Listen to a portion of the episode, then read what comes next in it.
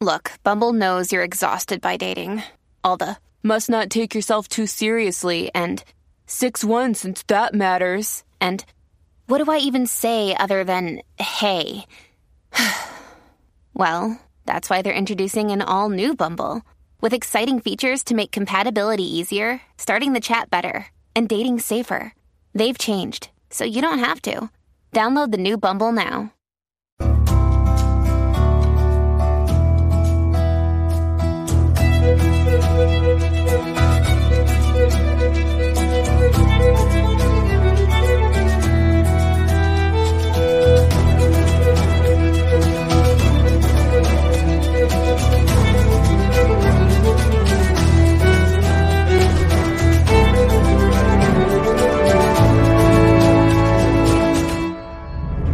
Rundown is a show where four Catholic men opine on current affairs of the world, on matters of faith, culture, and politics. It's unfiltered, it's daring, and it's certainly unapologetic. The Rundown is a weekly news show. But it's more than that. It's a family of like minded Catholics who are preparing for the coming chastisement.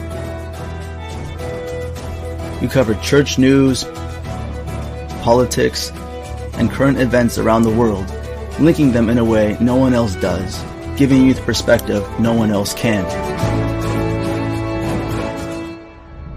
The Rundown is not meant for children because it informs and prepares parents, young adults, seminarians, even priests watch The Rundown to know about the most pressing and evolving threats to the Catholic faith today. Brought to you by Restoring the Faith Media. RestoringTheFaith.com. Let me address recent unfounded attacks on the professionalism of the FBI and Justice Department agents and prosecutors. I will not stand by silently when their integrity is unfairly attacked. The men and women of the FBI and the Justice Department are dedicated, patriotic public servants. Richard, step up. Target 8 taking you inside the takedown of the FBI agent who led one of the nation's biggest domestic terror investigations. Tonight, for the first time, police body cam video of the first blow to the federal team prosecuting one of Michigan's highest profile cases ever, the alleged plot to kidnap Governor Gretchen Whitmer. Former FBI agent Richard Trask is scheduled to enter a plea tomorrow on charges he beat and choked his wife. But Target 8 investigator Susan Samples discovered the former agent didn't just betray his badge off duty, he also spewed vitriol online, revealing his personal politics amid perhaps the most politicized federal investigation in Michigan's history. The men and women of the FBI and the Justice Department are dedicated, patriotic public servants. Shots fired at me. Over here, guys! Watch out, he's shooting. Take cover on the building! Are you over there by the orbit room? Oh, Affirmative. Shots fired. New dash cam and body cam video revealing the intense moments an FBI agent opened fire on Grand Rapids police and the bizarre interview that took place after it was all over. The men and women of the FBI and the Justice Department are dedicated, patriotic public servants. One of its agents, after his gun went off while he was dancing and doing a little gymnastic movement, the incident was caught on video and left one person wounded in the leg. Jeff Pegues is outside the Bureau's headquarters in Washington. Jeff, good morning. Good morning. This definitely was not that agent's finest hour. Now his career is on the line. The shooting happened in a Denver nightclub early Saturday morning. The agent was off duty when his gun accidentally fired. He was dancing, and then right as he did that backflip, his gun fell out and it hit the ground. Um, it shot off. Kara Chancellor was in Denver's Mile High Spirits Distillery and Tasting Bar when the off duty FBI agent dropped his gun and accidentally fired it when he tried to grab it. Can you tell us anything more? Was he watching the news? Was he scrolling Twitter? Did someone in his staff flag it for him? I can tell you this: he was not uh, aware of of of, uh, of, of the uh, was it the Mar-a-Lago raid? I don't know what you guys are calling it. Uh,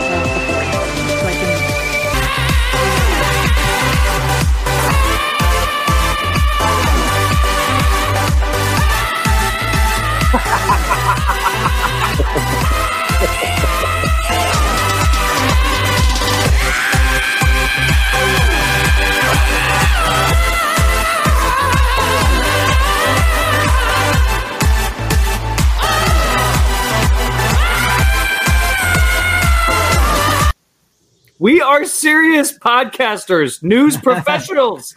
this is your disinfo hour. The Fab Four are here. Mar-a-Lago top news tonight. Ryan, Mar-a-Lago was raided by your Federal Bureau of Investigation. now we know. Now we know that it's in good hands, right? We know that. Oh, absolutely. I, it, were any of them dancing? That's kind of what I want to know. Um, as they're going through, they're dancing through uh, Melania Trump's wardrobe or something. I don't know. It, it's a weird thing, and the legal anal- analysts. I mean, you see the partisan, you know, sides of people who can't stand the former president. We're not big fans of him, but at the same time, we tend to be a little more dispassionate about these things. And as I'm looking into it, it, it does look odd on a number of levels that they're going to go through this there's so many ways in which this could be done very carefully. Uh, I've watched a couple of former FBI agents who've been on the news that have said that they don't really understand why they had to issue a warrant to go get these things, uh, what you know, whatever they are, because if it was that dangerous, if it was that much of a national security risk, um, why has this taken so long? You know, they, they, it would have been like, you know, step one as soon as they're aware of it. But obviously, it's not that great of a risk. So why is it they're going into it? And it, and it leads to what a lot of people have said that it looks more like a political stunt 60 days out from midterms. Yeah. Uh, the the Federal Bureau of Investigation, we're really proud of our officers. Uh, here's Ted Cruz questioning one of them. Recently, there was the case against individuals charged with kidnapping and murdering Governor Gretchen Whitmer in Michigan. That case ended up an absolute debacle where the four people who went to trial, two of them were acquitted, two received mistrials. None of them were convicted on even a single charge, and the basis of the defense was entrapment that the FBI, that paid enforcements for the FBI, had suggested and had incited the conduct. Let me ask you how many FBI agents were disciplined or reprimanded after that disastrous case and the misconduct that led to every defendant being acquitted or having a mistrial on every charge? Uh, Senator, I can't comment on a personnel matter. I can tell you that that case, as I understand it, is now pending a, uh, a retrial, as I understand it. Well, the special agent in charge of that case has now been sent to D.C., to the Washington, D.C. office, and now leads the investigation regarding January 6th. Is that correct? That doesn't sound right to me. That does not sound right. The, the, the name of the individual is Stephen D'Antuono. He was, it was run out of the FBI Detroit field office. And by the way, I will point okay. out that the lead investigator, Special Agent Trask, are you aware that he was apparently fired for allegedly beating his wife after coming home from a swingers party, and he'd made multiple derogatory political posts about President Trump showing political bias. Are you aware of that? I am aware of, I think, the incident you're describing uh, and action that was taken about it. Uh, to clarify on the first part of your question, uh, Mr. D'Antuono was the special agent in charge of the office uh, the Detroit field office and is now the assistant director in charge of the Washington field office. I thought you were asking about the agent who was responsible for the. So the guy in charge got promoted and is now in charge of the January 6th investigation. The guy in charge of the whole Detroit field office is now in charge of the whole Washington field office. That is astonishing. I think that's called the Peter Principle. Is that is, does that sound right? Have you guys heard of this? The Peter Principle. I I just I just know I was just made aware of the Peter Principle at a at a uh, business networking thing I was doing. Someone was describing it to me, and essentially like the the least competent person, like the worst people, always get promoted because like no one wants to deal with them. That oh, that's what they that's what they call it. I dealt with that my whole life. Much. we call it we call it uh, we call it in the the industry I used to work in uh, failing up. Lots of people are good at failing yeah, up. Like I've you can't that. do your job, and so you get promoted promoted out of your job. That explains the episcopate then. Exactly. I was stole the words right out of my mouth.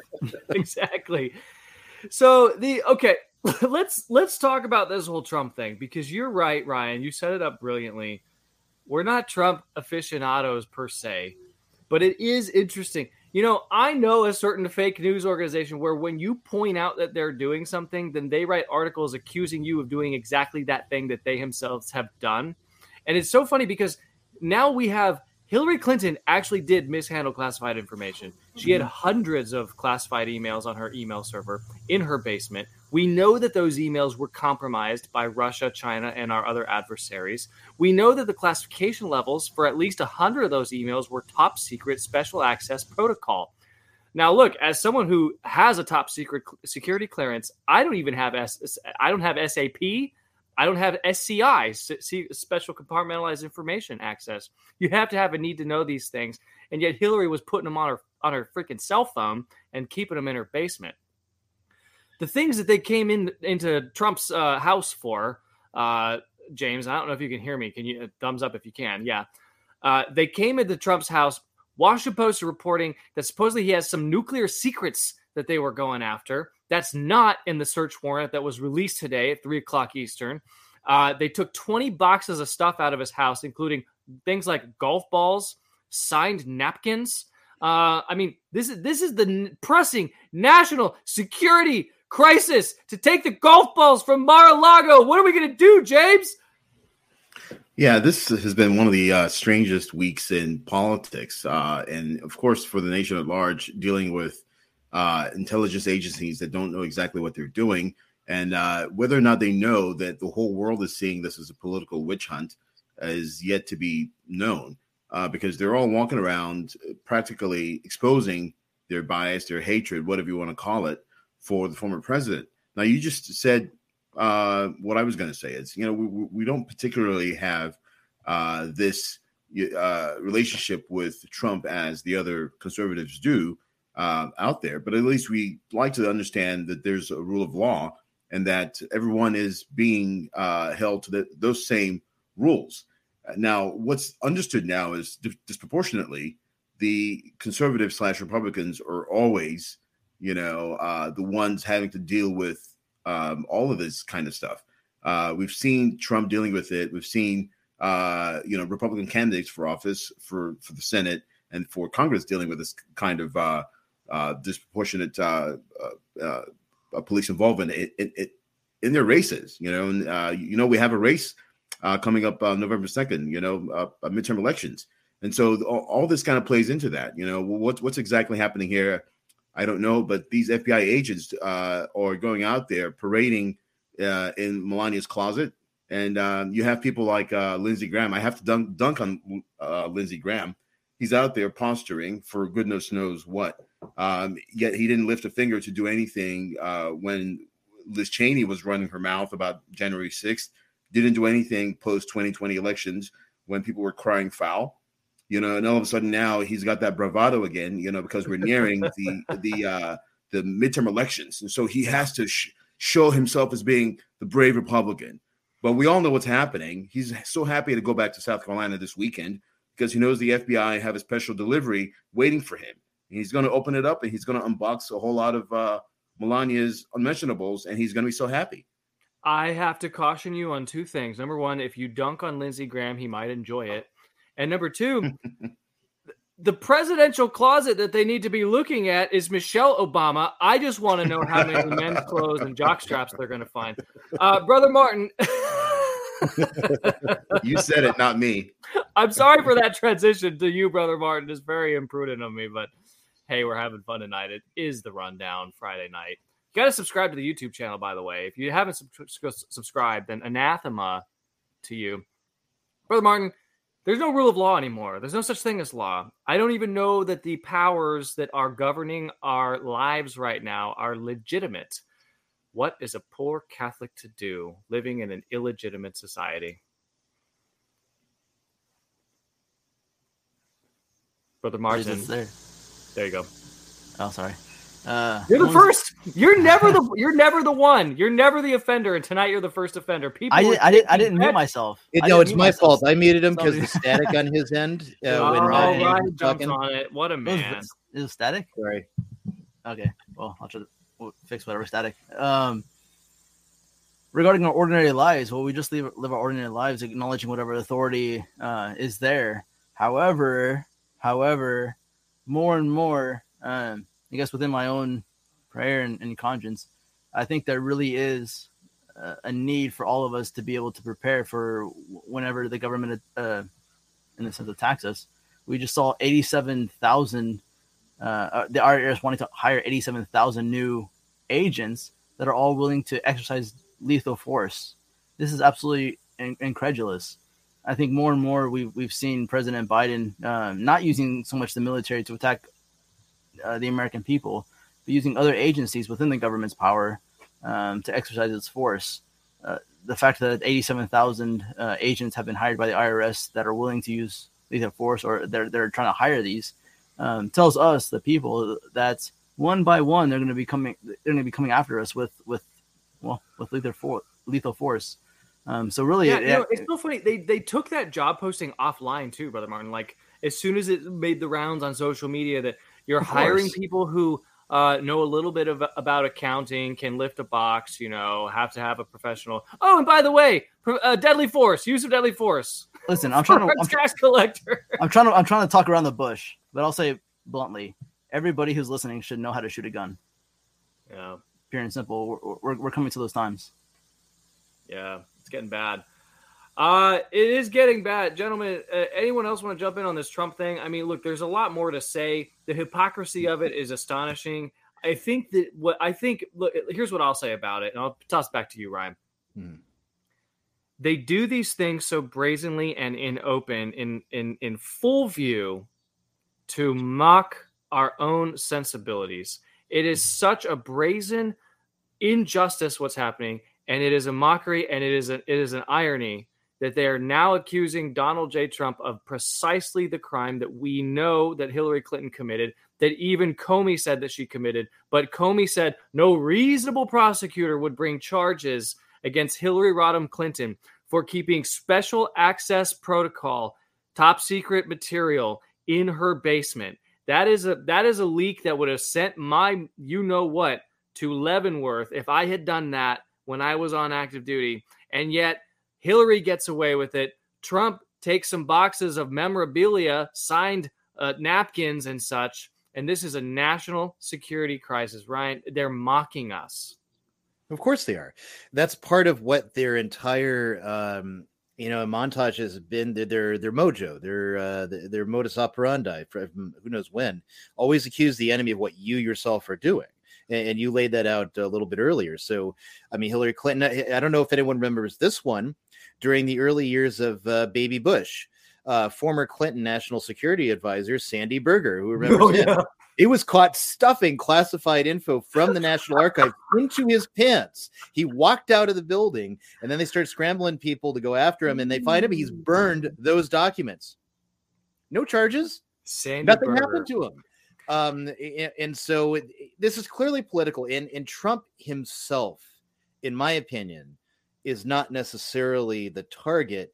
We are through him, whether you like him or not, just the, what he represents to the left Great which point. is conservatism, family values, whatever. So if you're like us, where we're somewhat skeptical of Trump and be like, eh, not as bad as what we got now, or you're totally, you know, rah rah, MAGA hat, everything, you love Trump, then in and, and fine, none of my business. But it's like it doesn't really matter as far as the left is concerned. We're all the same because we're not woke leftists turning our kids into, uh, you know, whatever opposite. Yeah. Uh, el- whatever alphabet uh, letter of the month it it is. Is that that's it? Turning our kids into what the second half of the rundown always talks about, invariably, which we will do tonight. Um, If you want, there's some follow up on that FBI agent. I've got a video. Part of it was in the intro, um, and I've got a Twitter thread on it because I think it actually goes further into. Uh, oh man, pull it up, pull it up because the bureau, the federal, you know, it's funny too. While you're pulling it up, there are certain news organizations out there that pretend as though they uh, distrust the FBI unless the feds are involved in accusing a priest they don't like, in which case the feds don't get it wrong. But then again, if the feds go after uh, dear leader Trump, then the feds are. So you got you got to be consistent, people. You Right. got to either say that the feds are right or they're wrong, but you can't have it both ways. Especially when your feds Uh, are like this guy. Shots fired at me. Central Park. Over here, guys! Watch out, he's shooting. Take cover on the building! Are you over there by the orbit room? Affirmative. Shots fired. New dash cam and body cam video revealing the intense moments an FBI agent opened fire on Grand Rapids police and the bizarre interview that took place after it was all over. We got the video through the Freedom of Information Act, and Susan Samples is here to break down what the video shows us. Susan? Brian, police turned over nearly two dozen video clips to us from the dash cams and body cams of several Grand Rapids police officers. We get to see the first interview also with Las Vegas FBI Special Agent Ruben Hernandez moments after he allegedly fired his gun at police. But first, we want to show you what led up to his arrest. This all happened just after 1 in the morning at, at the Planet Fitness gym near Centerpoint Mall. Within minutes of getting the call of a man with a gun, a small army of officers shows up. In this clip, you can see a team of officers in tactical gear, helmets, and shields slowly approach Ruben, who is already on the ground. His gun already in the parking lot. In the interview, you can hear Hernandez is clearly confused. Anybody that's wearing this uniform, I will not hurt you, ma'am. Okay. Yo no hago eso, por favor. Okay, here's the thing, okay? You have a holster on you. There's a gun in the park. Stop talking. There's a gun in the parking lot from the direction that you came. You took a shot at one of our officers. You're not going anywhere. You're going to stay in the car until someone can come and talk to you. Do you understand that? Yeah, ma'am. Okay. Ma'am, ma'am, can you take it off from me? No. I will not. I will. Then I don't know about you, but it seems kind of like he's up on something. and then Uh, here, You know, it, it, but by the way, the, the the standards of the FBI on paper, so I've heard, so I've been told by supervisory special agents that I know, they're not supposed to drink alcohol ever because they're never off duty. This guy's high as a kite. and then there's uh, our friend from Michigan. Richard, step up. Target 8 taking you inside the takedown of the FBI agent who led one of the nation's biggest domestic terror investigations. Tonight, for the first time, police body cam video of the first blow to the federal team prosecuting one of Michigan's highest profile cases ever, the alleged plot to kidnap Governor Gretchen Whitmer. Former FBI agent Richard Trask is scheduled to enter a plea tomorrow on charges he beat and choked his wife. But Target 8 investigator Susan Samples discovered the former agent didn't just betray his badge off duty. He also spewed vitriol online, revealing his personal politics amid perhaps the most politicized federal investigation in Michigan's history.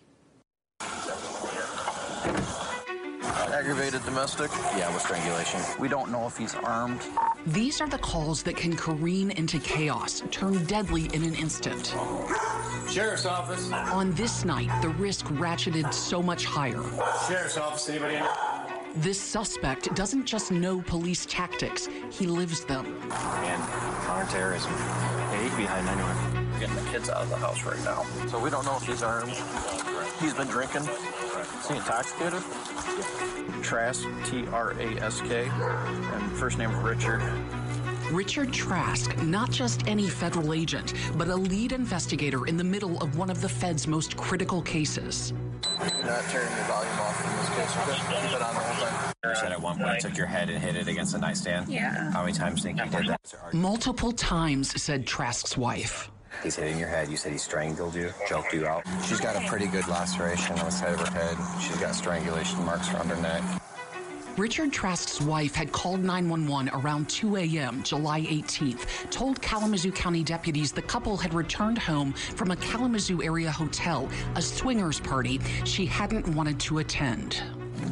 Where was this argument? Was this bedroom? Trask's wife said they'd been arguing about the party when he smashed her head against the nightstand and grabbed her by the neck. She managed to break free, and the FBI special agent took off in her car. At the tone, please record your message. When you've finished recording, you may hang up or press 1 for more options. Hey, Richard. It's Deputy Kid, Kalamazoo County Sheriff's Department. Just trying to talk to you. Um, looks like we had an incident at your house tonight. I'm trying to get your side of the story. Two hours later, in a shopping center parking lot, Yeah. Richard, step up. What? Step up. All right. True. Right.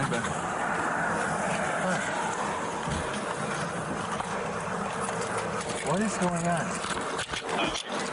What, what is going on? Cuffed on a felony charge of assault with intent to do great bodily harm. Any weapons on you? No. Okay, where are your guns at? At the house. At the house? You have none with you, though? No. You want to take them? Get a statement? All right, Richard. I'm going to read you your Miranda warnings. There would be no statement from the special agent whose signature nine months earlier sealed the government's criminal complaint charging six men with conspiring to kidnap Michigan's governor. Do you understand each of the rights I've explained to you? Yep. Richard Trask is an honorable man who has served this community for many, many years. He has spent his entire career protecting and serving this nation. Turns out Trask, clean shaven here for court, had also spent a lot of time on social media. Agent Trask, I need to talk to you about your Facebook posts. Target 8 uncovered Trask's Facebook account where he posted memes mocking COVID deniers. I read your anti Trump Facebook posts.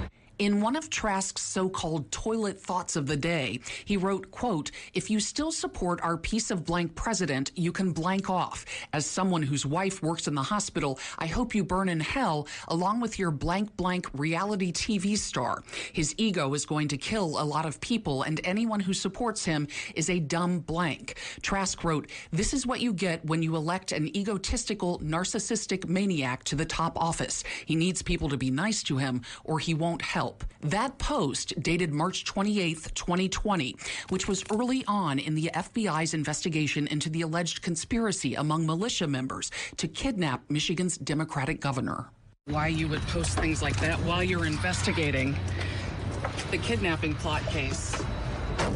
No comment, which clearly won't be the case for attorneys defending the alleged kidnap plotters, who are questioning the credibility of Trask and the two other main agents on the case, trying to mount an entrapment defense, arguing essentially without the government's involvement in some way or the government's sponsorship in some way, the crime would not have been committed. Former U.S. Attorney Michael Zweiback told Target 8 Trask's Facebook posts call into question his judgment, but experts say the posts do not violate the law banning partisan political activity. I think that's going on far enough, but you get the picture there, and it, especially how it ties in with the COVID stuff too. I mean, these these are the people at the top. guy like Trask has the ability to deprive you of your life and your liberty, your rights, your property, your freedom. A guy like Trask can put you in jail. A guy like Trask who goes to swinger parties, beats his wife, drives drunk, is in charge and, and and posts about how uh, how bad Trump is, is in charge of entrapping you, planting bombs with you, giving you bombs, and then arresting you for having those bombs. I mean, like this, this is not the American Republic that the rah rah founding fathers uh, thought of, and it's certainly not a crypto Catholic nation like our very misguided skateboarding uh, loser uh, friend of ours uh, says. And and here's here's where this is going. Where is this going? Great Britain is always a little bit ahead of us. You guys, you guys in the UK, you're always fashion forward. This is where it's going. No. The Hampshire police would realise how ridiculous this is. It is. Well, good. I'm happy What- to come to this. What, You what, didn't did, what, to go did, to what did it need to come to? Tell, What- tell us what- why you escalated it to this level. Because I don't understand. I posted something that he posted. You come to arrest me. You don't arrest him. Why has it come to this? Why am I in cuffs? Because there's something he shared, then I shared. Because someone has been caused, obviously, anxiety based upon your social media post. That's But the not reason his. why you've been arrested.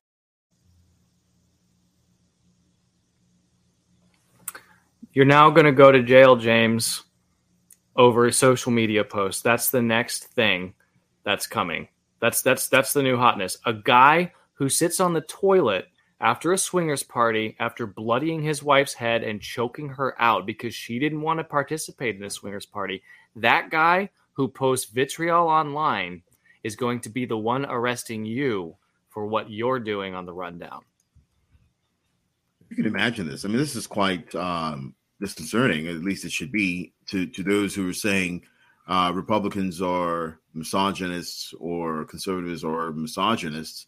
what have you, all all the various uh, names that uh, conservatives are, are are called. And here's a federal agent um, with you know arrest powers, basically saying, you know what, wife, if you don't like the party that I want you to go to, I'm going to bash your head against a wall, and you're going to bleed, and you're going to like it. And this is the people; these are the kind of people that we are giving uh, federal powers to. It's absolutely asinine. But um, going back ten years, you know that I mean, I I I remember being in in uh, DC and seeing starting to see a bunch of these guys uh, entering into office and kind of realizing, you know what, uh, this the the the old school um, agents are on their way out. Matter of fact, you know, there's a new breed of FBI agents coming in, and uh, they're they're the ones who are most likely to to do anything and say anything to keep their power.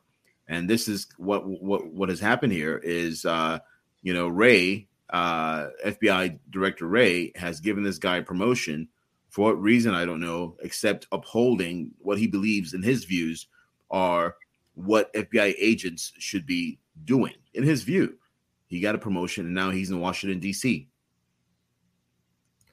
Yep. And uh, you know, and the man who's in charge of all of these people, the chief law enforcement officer in the United States of America, chief executive, uh, commander in chief. Uh, well, it, you can tell that he's uh, he's uh, keeping a tight grip on these United States, brother Mark.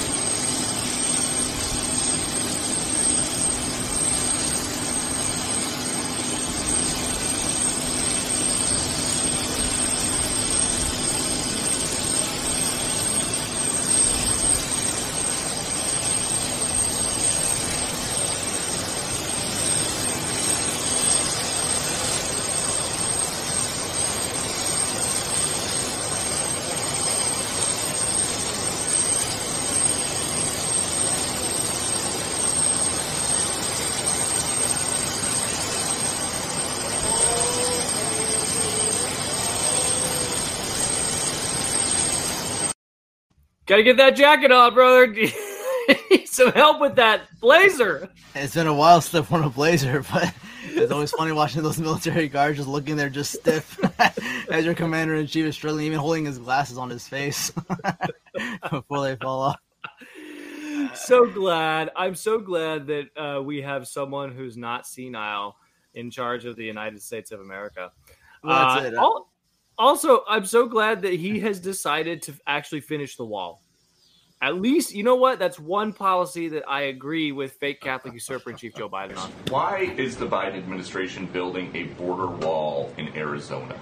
So um, we are not uh, we are not finishing the wall. Uh, we are cleaning up the mess the prior administration uh, left behind in their in their failed attempt. Uh, to build a wall, and I just want to be very, very clear here. On day one, uh, we returned the money, uh, the eight billion dollars the prior administration took from our military. We gave that back uh, to the military for military families, for schools, for bases. Uh, that's what that money was being used. That's what it was taken away from. And so, again, what we're doing is cleaning up the mess that the prior administration has done. But President Biden, when he was a candidate, said there will not be another foot of wall constructed in my administration. So what changed? We are not finishing the wall.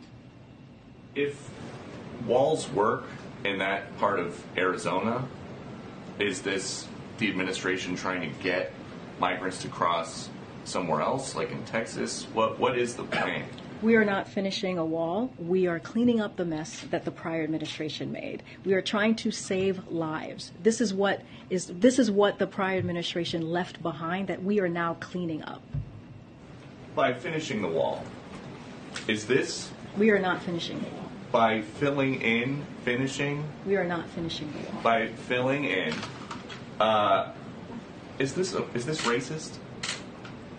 Because in 2019, when the former guy was proposing a wall, you said uh, that it was his racist wall. So how is this any different? I'm just having a hard time understanding how this is any different. I'm not even sure how you get to your first question to this question that you just asked me. I will say this: a What's border wall. I'm I'm I'm answering your question. A border wall is ineffective use of taxpayer dollars, so it's ineffective of taxpayer dollars, dollars that actually went to the military that the last administration, the prior president, took from the military, which took away from schools, which took away from military bases. That's what that money that he pulled away from uh, to build uh, this wall that he wanted, that is ineffective, by the way, which I just said. Uh, just recently, see. You know, I just have to say one thing. Affirmative action is my favorite thing in the world. Here's a cat. Everyone likes cats. Here's a cat.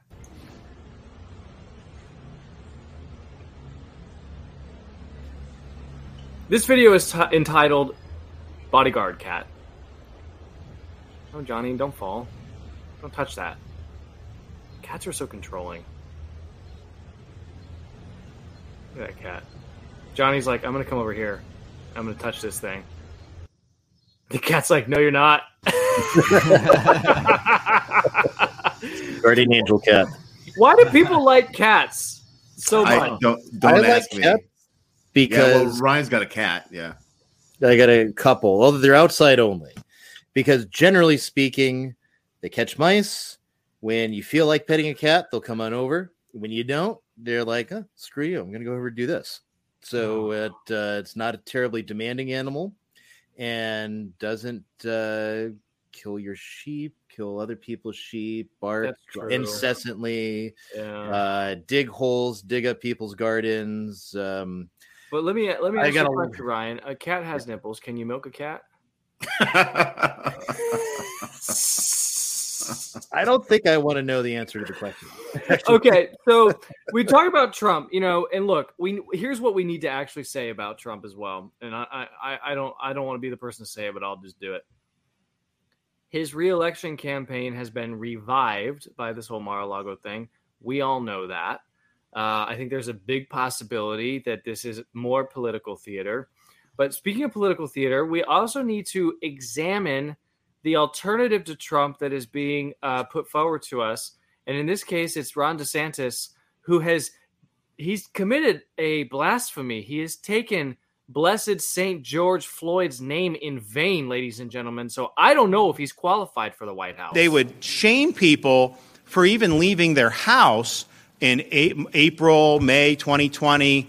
And you can't do it. And so some people wanted to bury loved ones. They wanted to do this. And the, the argument people were making is, well, wait a minute. I can look at the risk of COVID, and it's something that I, I'm willing to accept because these things mean more to me to be able to bury a loved one or to be able to do things with my family. And, and the public health uh, establishment, oh, no, no, you can't make that kind of cost benefit analysis. Then, when the George Floyd riots were happening, they actually wrote a letter with thousands of these people signing it saying, We do not believe that rioting and protesting is, is uh, bad for COVID, that you can do it. Go ahead. Because we think it's so important that you have to do it. And then they said, But this doesn't mean we support all protests. If you're protesting, lockdown policies or other things, then you can't do that. And that's when I knew these people are a bunch of frauds. I mean, how ridiculous. He, he, took a saint. He took the left wing saint. And by the way, brother Martin, uh, the Bishop of Dallas, Texas, canonized Saint uh, George Floyd. He had a Saint George Floyd mass uh, that I think he personally presided over, and he may he may not even be the only high ranking prelate in the United States to have canonized Saint George Floyd. I think it was done in Chicago too, of course. Uh, maybe not by Cupich himself, but one of his lackeys. Uh, so I don't know, man. As I look at it, brother, I look at DeSantis and I'm like, mm, I like you in Florida. I agree with you, Ryan. But also, look, if you're going to take George Floyd's, the blessed, the great uh, name in vain, I, I kind of like that too. Yeah, for sure. I mean, we want this guy to remain in his prime, for sure. Absolutely. We want him to, because even though he's the governor of Florida, he's giving a lot of people hope that, I mean, we're not all crazies, that there is possibilities for governors. I mean, I think, uh, especially in lockdowns and stuff, uh, Governor DeSantis was taking the first step and being the courageous one to to ignore a lot of the a lot of the the left wing propaganda, and then the governor of Texas, for instance, uh, Abbott, uh, was then kind of following in his footsteps, and so in one sense, it makes sense that there be a governor who who who risks everything, so to speak, to to go against a liberal agenda, so that other conservative governors can can see that well, there's no uh, establishment consequences to it, and then can can continue, and then uh, each state can then give us our freedom, so to speak. But then uh, we also have to weigh the possibility of well, let's say this guy was actually the the president of the United States and and and gives us all of these freedoms point blank, you know, uh, across all 50 states all at one time. Uh, that's also another- possibility. Um, but I think the real thing for us, I mean, to discern if if if Governor DeSantis runs in the primary and Trump runs in the primary, is I mean, sure, Trump Trump gave us a lot of freedoms that Obama didn't, and would continue to give us a lot of freedoms that Biden hasn't. Um, but Trump wasn't necessarily perfect, and so we have to kind of look at both candidates and see, well, is there one that gives us even even more um, than what the other one doesn't? For instance, I mean, Trump, if if he was uh, asked, would you would you be against the Supreme Court overturning Obergefell, you know, gay marriage? I can see Trump, Trump saying, "Well, I believe love is love, and I, you know, gay marriage doesn't really hurt anybody except you know all that kind of stuff." I can see Trump saying saying that because he he holds a gay pride, gay pride flag and you know accepts Yeah. the LGBT Yeah. vote. That's DeSantis, however, I can see taking a different different stance, a different position. Can I So, just ask you one question, brother? Like, mm-hmm. do we all have to pronounce it DeSantis, or can we just say DeSantis?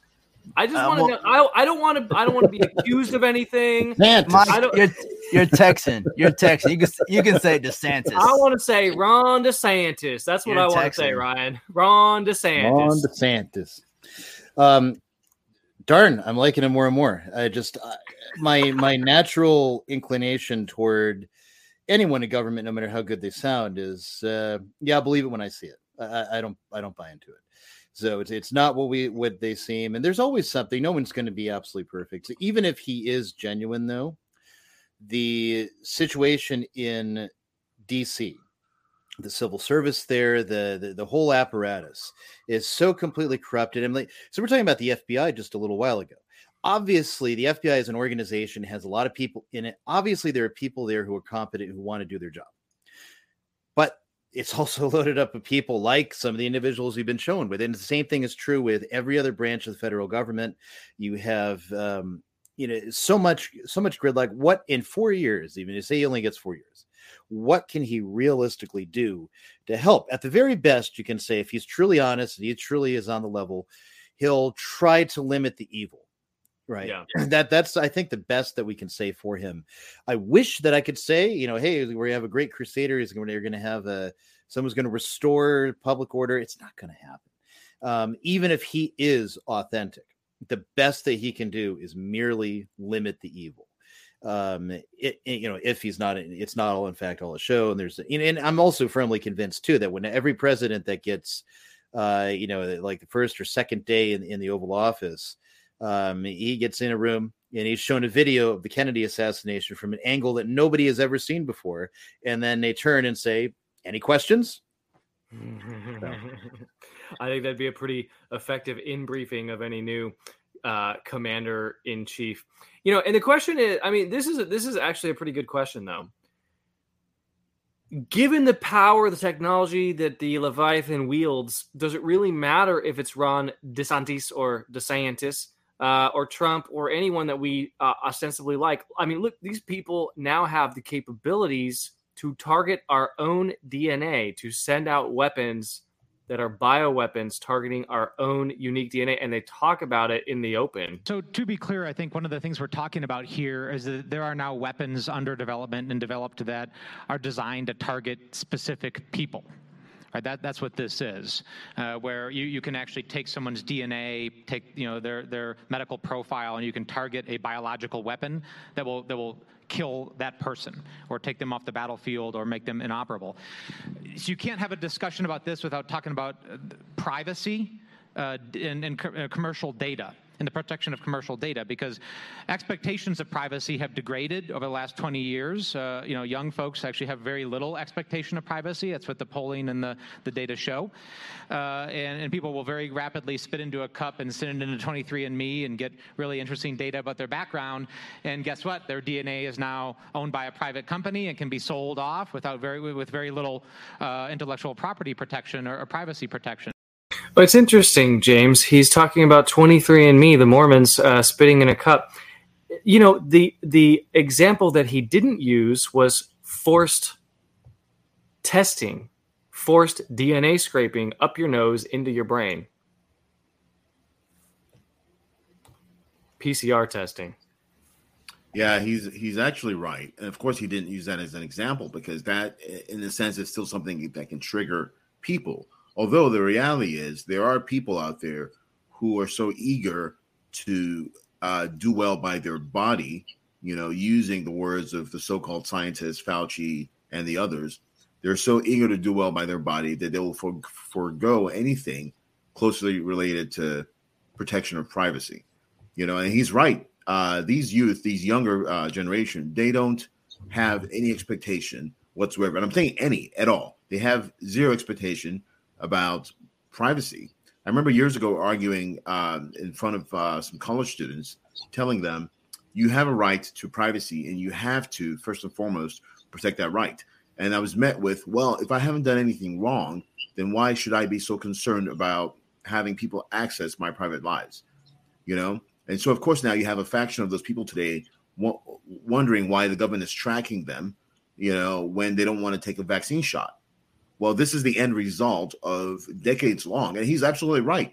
It took them mere decades to knock down that whole idea of privacy by targeting the young people with technology. When you give people technology uh, and you use technology as a bait, people will always say, you know what, this is easier for me. If I just do this, then I'll get this and so that has become what has yeah. helped people to to uh, to put down their walls, to put to lower their guards, mm. and now they're accepting this new thing as something that is revolutionary, and then also provides them a a particular service of ease.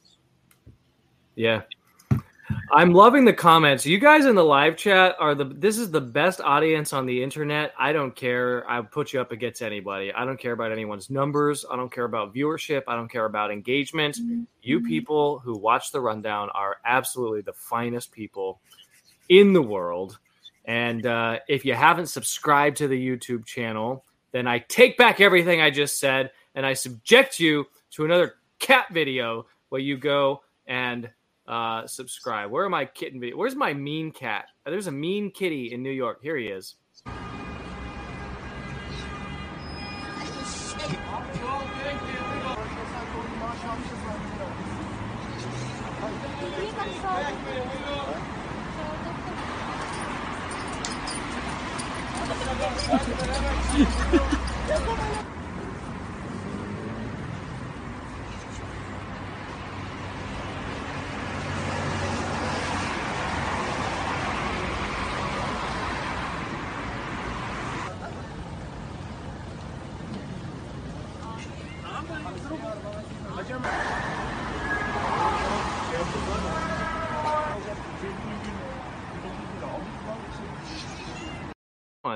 What an absolute brute! What a brute! I would expect that in New York, actually. I say we it's just get New the, York cat. Is we it, just get an NFL kicker and just on, to boot it off that tee. do cats take on the personality where they live? Because that is so New York. just a brute, just a rude. Okay, well, the, here's a kitty mafia. These must be Italian cats. I don't know.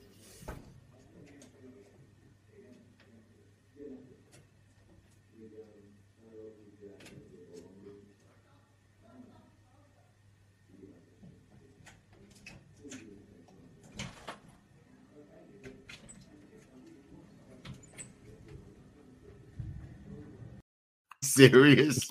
Oh Italian cats would be singing songs together in the middle of the night, keeping everybody awake. I don't know. If that's... Yeah, that's it. That's it. Yeah, yeah, yeah. Who knows? I don't know why people like cats. I hate yeah, cats. They're good at Actually, I take that back though. I met two cats today, and they're low. They're like hypoallergenic cats. I have a I have an allergy to cats, which I think is a grace. Really, I think oh, we should all same, be same here. I I have an allergy to cats, so yeah. I well, I met two cats today, James the Lesser, that uh, are are like bred for people like us. I had I experienced no reaction to this cat, none. Oh wow! And I had this cat like sitting right next to me for a couple hours. It's pretty good. Wow. Yeah, I know. Uh, hey, did you guys know that Dr. E. Michael Jones just said that just just said the the craziest thing on YouTube that I've ever heard him say? They accused Ratzinger after he resigned, the resignation they brought about after he resigned, they accused him of Fahnenflucht. Fahnenflucht. Desertion. Desertion. Desertion. Desertion under fire. I think they were right. I think they were right because at the beginning of his papacy, he told Seewald, uh, or Seewald quotes in his book, but he said, Pray that when the wolves come, that I don't flee. Well, he fled there in an unprecedented fashion. Okay. He Yes. fled, and, and that led directly to the papacy of Francis, which I think everyone concedes is a complete train wreck. You must be, uh, how can I say this? Do you feel vindicated? I mean, do you, I, C.D. Jackson once said that uh, Stalin was the greatest salesman the United States of America had. So I'm going to say Pope Francis is the greatest salesman the SSPX ever had. Well, I don't know if you're up to date on this one, Michael, but the SSPX is also guilty of Fahnenflucht. Okay, I need to clarify. I don't think what he said is crazy insofar as I disagree with it. I just think I never thought in my lifetime, let's go all the way around on this one, Ryan James and brother. I never experienced this this thought in my life that we would have Dr. E. Michael Jones say to Bishop Williamson or a prelate of the SSPX or, or utter the words, you must feel vindicated because of Traditionis Custodes. Ryan, is this is this the biggest? I don't know, uh, uh, Catholic news. It's not the biggest Catholic news, but it's pretty big, right? Given that historically Jones has always been, a, uh, he's never had a problem with the new mass. He's always been um, critical of, tr- of traditionalists and the, the society in particular. So it's it's kind of a big uh, turnaround for him. I don't know if um, he finally had a wake up call or, or what the reason was for it. Don't Well, and, and to be fair, it's he didn't say, and I, I want to be I want to be fair to Dr. Jones too. He's been on the show, and maybe he'll come on the rundown soon. Uh, he didn't say you are vindicated. He said you must feel vindicated. So I don't know if it's strong evidence that he's turned a corner on the society or not. So anyway, sorry, Ryan, I cut you off. probably But I just wanted to gives him a favorable interview. I mean, it's not a. I don't think it's a bridge too far to say that he's at least thinking positively about uh, in, in that direction, anyway. But again, I, I don't know. Uh, you know, I don't know Jones at all. I don't know.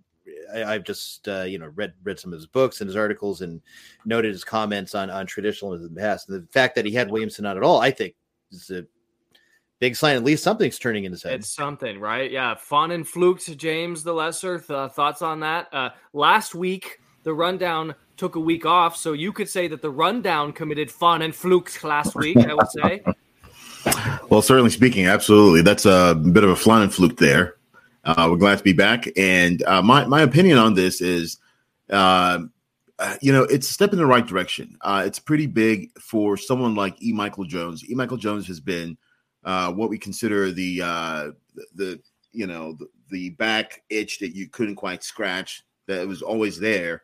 And he he's now basically, it seems, that he is heading in a new direction. And this direction basically is seeing what's happened uh, since the uh, papal abdication of Pope Benedict. You know, uh, like he was mentioning, you know, with, with Francis now as that new person we're dealing with, even voices like Father Zuhlsdorf back then, when 2007 Summorum Pontificum came out, he was saying, now there's no need for the society. And people kept telling him, well, first of all, the society are the ones who are actually pleading that the mass be for everybody, not just for them. You know, the mass be for everybody, and then and, and, and that they uh, priests have have the right to say that that mass. Of course, creating it, creating, uh, you know, or being in that situation, one could have assumed, well, you know, it's now over. But we always knew that there were modernists in Rome. We always knew that, right? And so it's it took the, the you know the uh, the right events to sort to, to bring this all back up to the surface again, and that came when Benedict abdicated and the rise of uh, Francis, you know, who now realizes this has gotten too out of control. We need to actually di- disband traditional uh, traditionalism in general. So of course now people who aren't the likely friends of the society uh, and of the Latin Mass in general are coming out and saying, wait a second uh, for the last 10 years, I've seen Summorum Pontificum in my diocese. I've been to one or two Latin masses, or my son enjoys going to Latin mass, and I've seen changes in him. And you're Mm-hmm. telling me all of a sudden now this is going to be thrown out, and this is where people are. People are doing just as Michael E. Jones is doing. And honestly, I did not know uh, he was at least thinking in this in this way. But it's nice to see uh, Yeah, that he's at least coming around. I know he mentioned to the uh, bishop that uh, they had been, or rather on, on, on air, he mentioned that he and the bishop had been in prior communication at least one or two times uh, before. So at least there's a dialogue going going on between uh, between the two, and this is the kind of real ecumenism. Well, you know, I, you know, real- actually, I I think it goes deeper than that, James. I Sure. I, I I've been told uh, that Bishop Williamson, when he was in Winona and the rector of the SSPX seminary, that he would invite Dr. Jones to come and lecture to seminarians, and he would even warn them. He's like, "Look, we have an enemy amongst us. He not, doesn't like us, but he's good on certain. He's good on history. He's good on philosophy. He's good on certain things, and we're going to roll out the red carpet for him." So I think that they those two have been locked horns for decades. Uh, Well, and, it- and you're right. It is, but that's the to beauty. them together. This is ecumenism at its best. You know, this is Yeah. this is this is what we ought to be seeing out of this, right? So Yeah, yeah. Well, uh, uh, brother Martin, tough question for you. Did Pope Benedict commit Fahnenflucht? Did he abandon us while we're all taking fire and now he's just chilling? Oh, absolutely. that's, that's not even a serious question. that's not even a serious question. But here, here's it. Okay. Let's talk about the Jews. Is anybody? Are you guys gonna stop me? I, I'm looking for a video.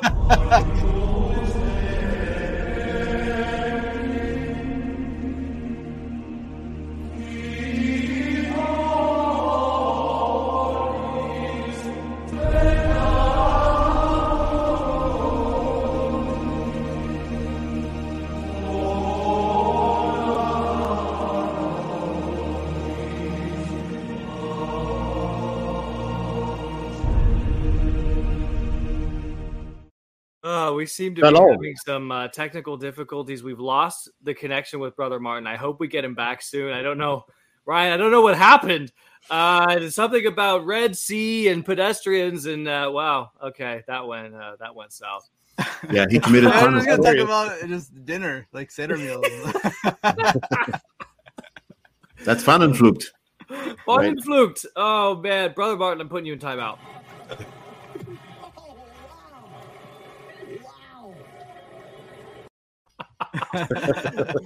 Oh man. Well, one Uh, thing about. Benedict, though, I, I think it it hasn't been said enough because uh, Benedict believes all the same things that uh, Francis believes when you get down to it. Um, He he just has a different True. aesthetic, True. and he has a different uh, approach to it all. But it all goes to the exact same place, and so um, the kind of romanticizing about Benedict, it's more of, oh well, at least we had our traditional masses. We weren't under fire when Benedict was there. But now that he's gone, and you know Francis there, and obviously Francis is worse, but that doesn't mean the problems with Benedict just vanish or go away.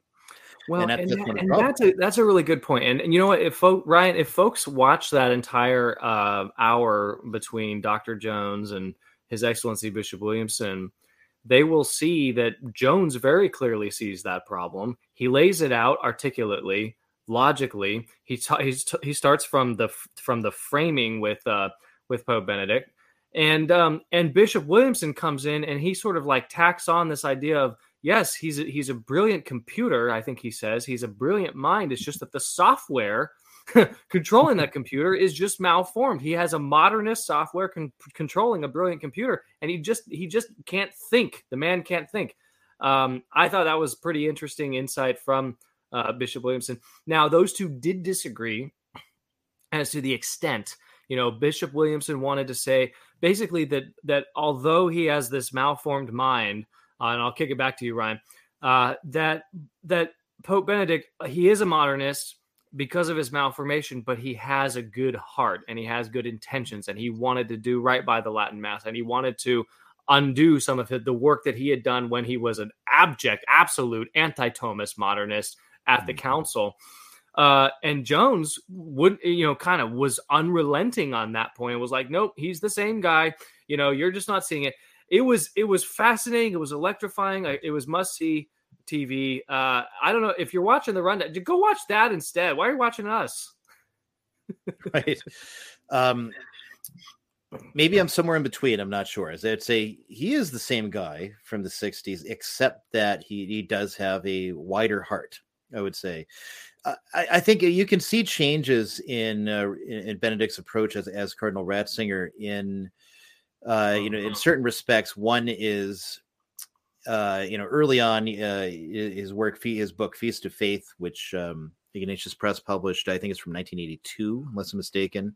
There's the interview he gave after the 1984 Extraordinary Synod, where basically they all came together to pat themselves on the back about Vatican II. And Ratzinger said, Well, not so fast. There's still a ton of problems that nobody seems to be noticing.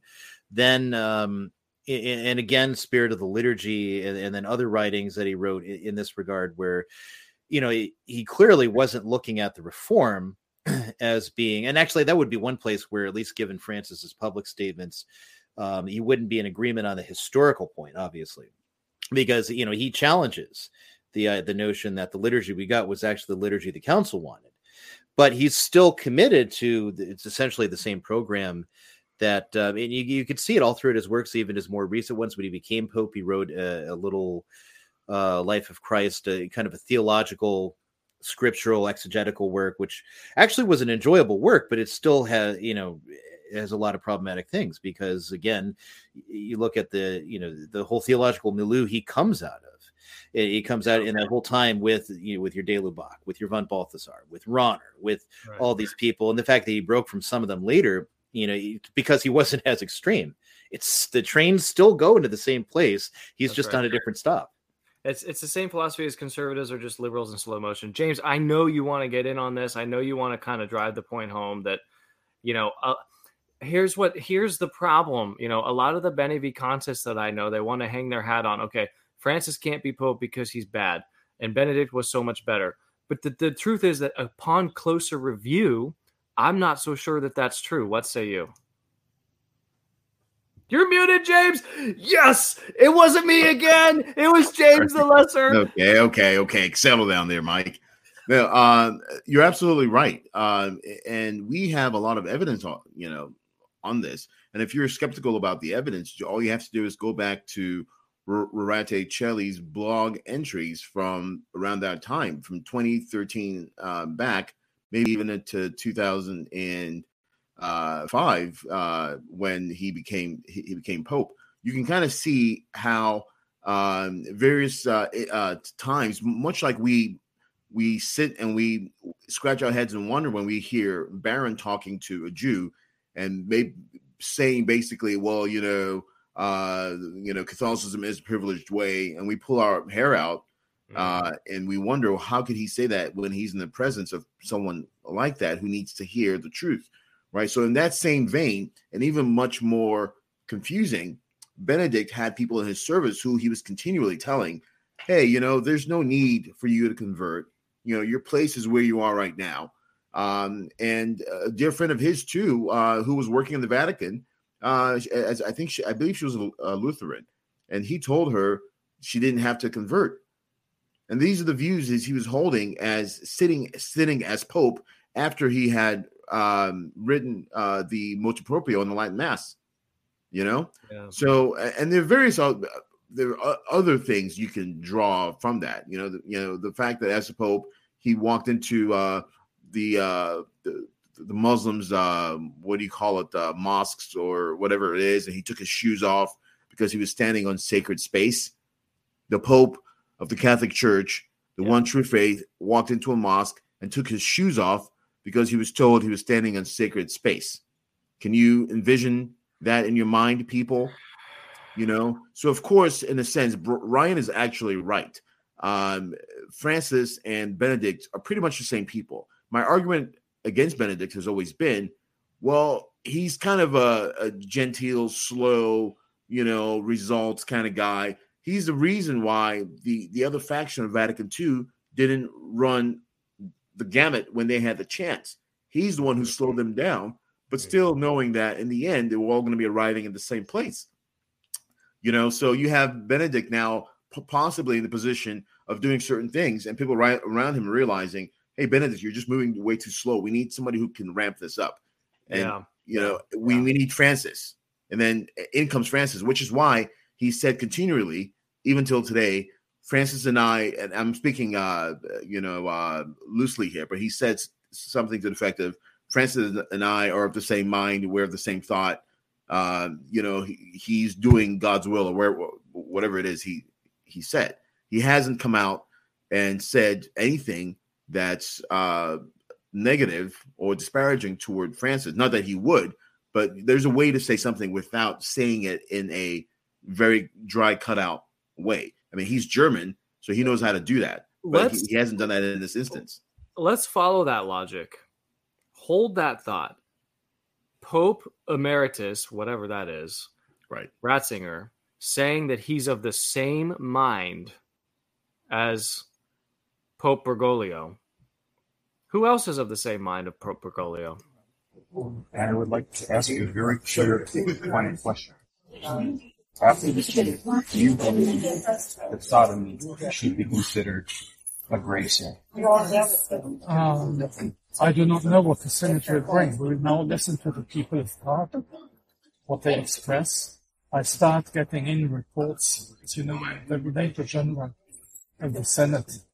And so reading all of that, in September we make a first draft for the continental meetings, which will take place.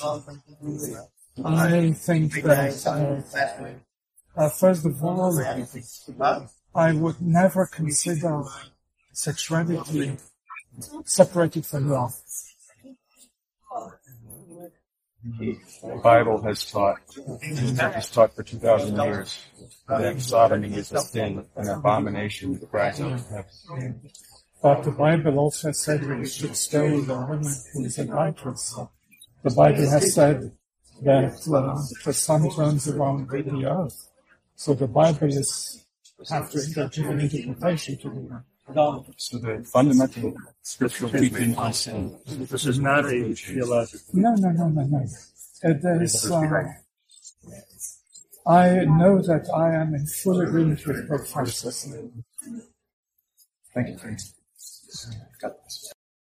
Cardinal Jean Claude Hollerich is the president of the Commission of the Bishops' Conference of the European Union and has held that post since March of 2018. He attacks Holy Scripture, Holy Writ, in order to justify the grave sin of sodomy, which calls out for the justice of Almighty God. Uh, he does so supposedly in the same mind. I am of the same mind as Pope Francis. James the Lesser has just reported that Pope Benedict claims that he's of the same mind as Pope Francis. Ladies and gentlemen, the Lavender Mafia have been in charge for much longer than anyone is really prepared to admit. Brother Martin? when I was in my previous community, I went to a, a weekday mass that was celebrated by a priest that was uh, filling in for a priest that was usually at the parish, of course, Jesuit. And in, during his homily, it was actually it was during the Easter season, and so we're reading from the Acts of the Apostles. So, of course, what is this homily on? The fact that in the second half of the Acts of the Apostles, it centers exclusively on the the the, missionary acts of, of Saint Paul and so his homily tended to focus on the on, on the question of if this is in, indeed the in, uh, inspired word of Almighty God, why did the act the, the book of the Acts of the Apostles go from well the Acts of the Apostles to just strictly Paul's missionary endeavors. And his conclusion was the fact that because it it, it ends in exclusively Paul's missionary endeavors, that this wasn't exactly the inspired word of God. That was it. That was that Yeah. was that was his homily. Is is that uh, there was at least one book in Scripture that wasn't the inspired word of God. And then he went on and continued mass. And that was it. And this priest continues to function. And there I was sitting in my previous community, and then I went through everything that I went through. Uh, and then because I like the traditional traditional Latin mass, I got kicked out. That priest is still fu- functioning who questions Scripture, being the divinely inspired Word of God. And, and here I am getting getting uh, letters from my own bishop of the of the diocese I grew up in, saying that I can't even have a, a prayer room in my own house. You know, it's it's it's it's absolutely absurd. It the, the the degree that the church has has stooped to is absolutely absurd. That it can't. It really the people that are in authority have zero credibility um, when, when they're when they're attacking things like sacred scripture, the the ecumenical councils of, of the past, besides Vatican II, of course, because they'll they'll never attack that the sacred cow. Um, but that's but that's just it. It, it, it well, there, there was there was a, a bishop who who at a US, USCCB meeting, um, in regards to Cardinal McCarrick, said you know he he he puts into question apostolic credibility. To be honest, I think that's been, that's been in question since Vatican II, apostolic credibility. Because if you're going to deny such things as as the um, the, the fact that Scripture is divinely inspired, you're putting to, into question everything that the, that the apostles and their successors have ever have ever put forth for us to believe. Yeah, but but do you, do you see like the magnitude? Ryan taking his hit real quick off camera.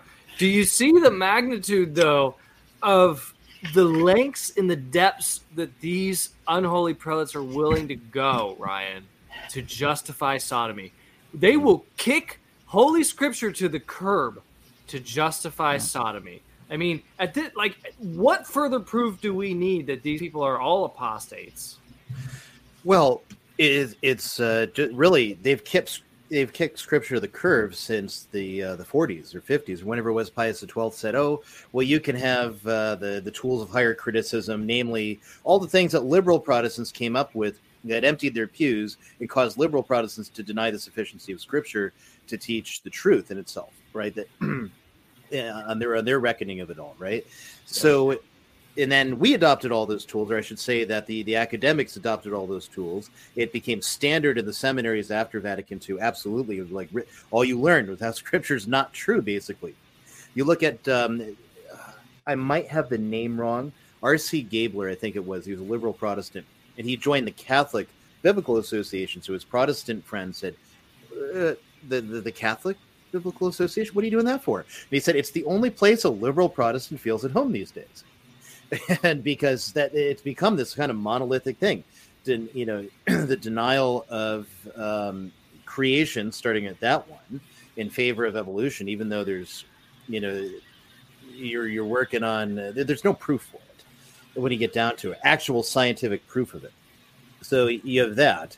You've got uh, so many different things where they've denied scripture because it was convenient on this or that, or they misuse and abuse the scripture on this or that. I mean, even right there, the the uh, cardinal in question, what's he doing? He's saying, "Well, it also says to stone at adulterers, and it says to do this." We minute.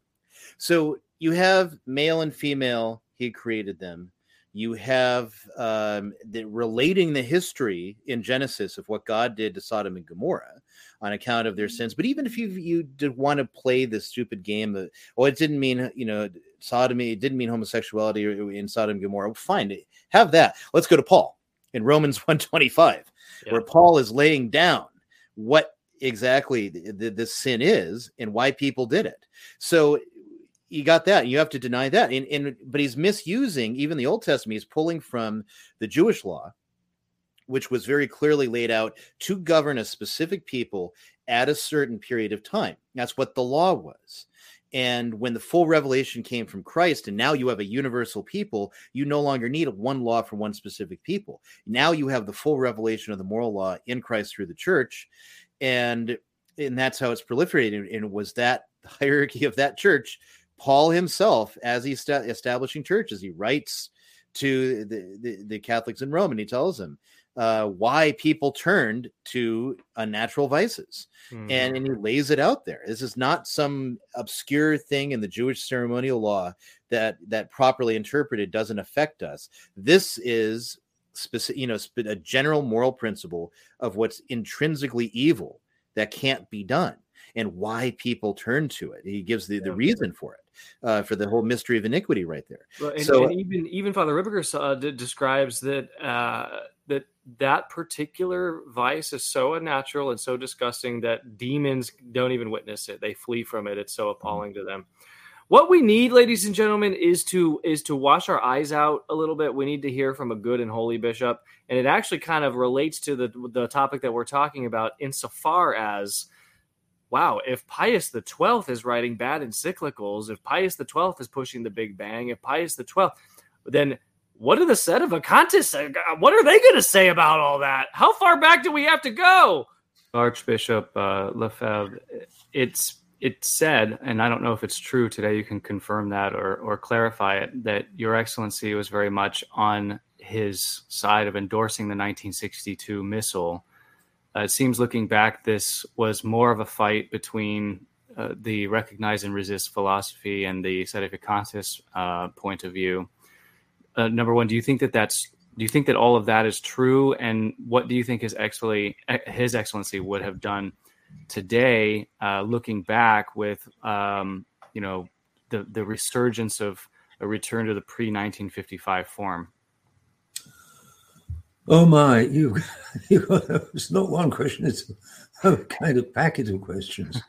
but uh, firstly, I don't think, I don't, the question of liturgy doesn't have anything to do directly with sedevacantism.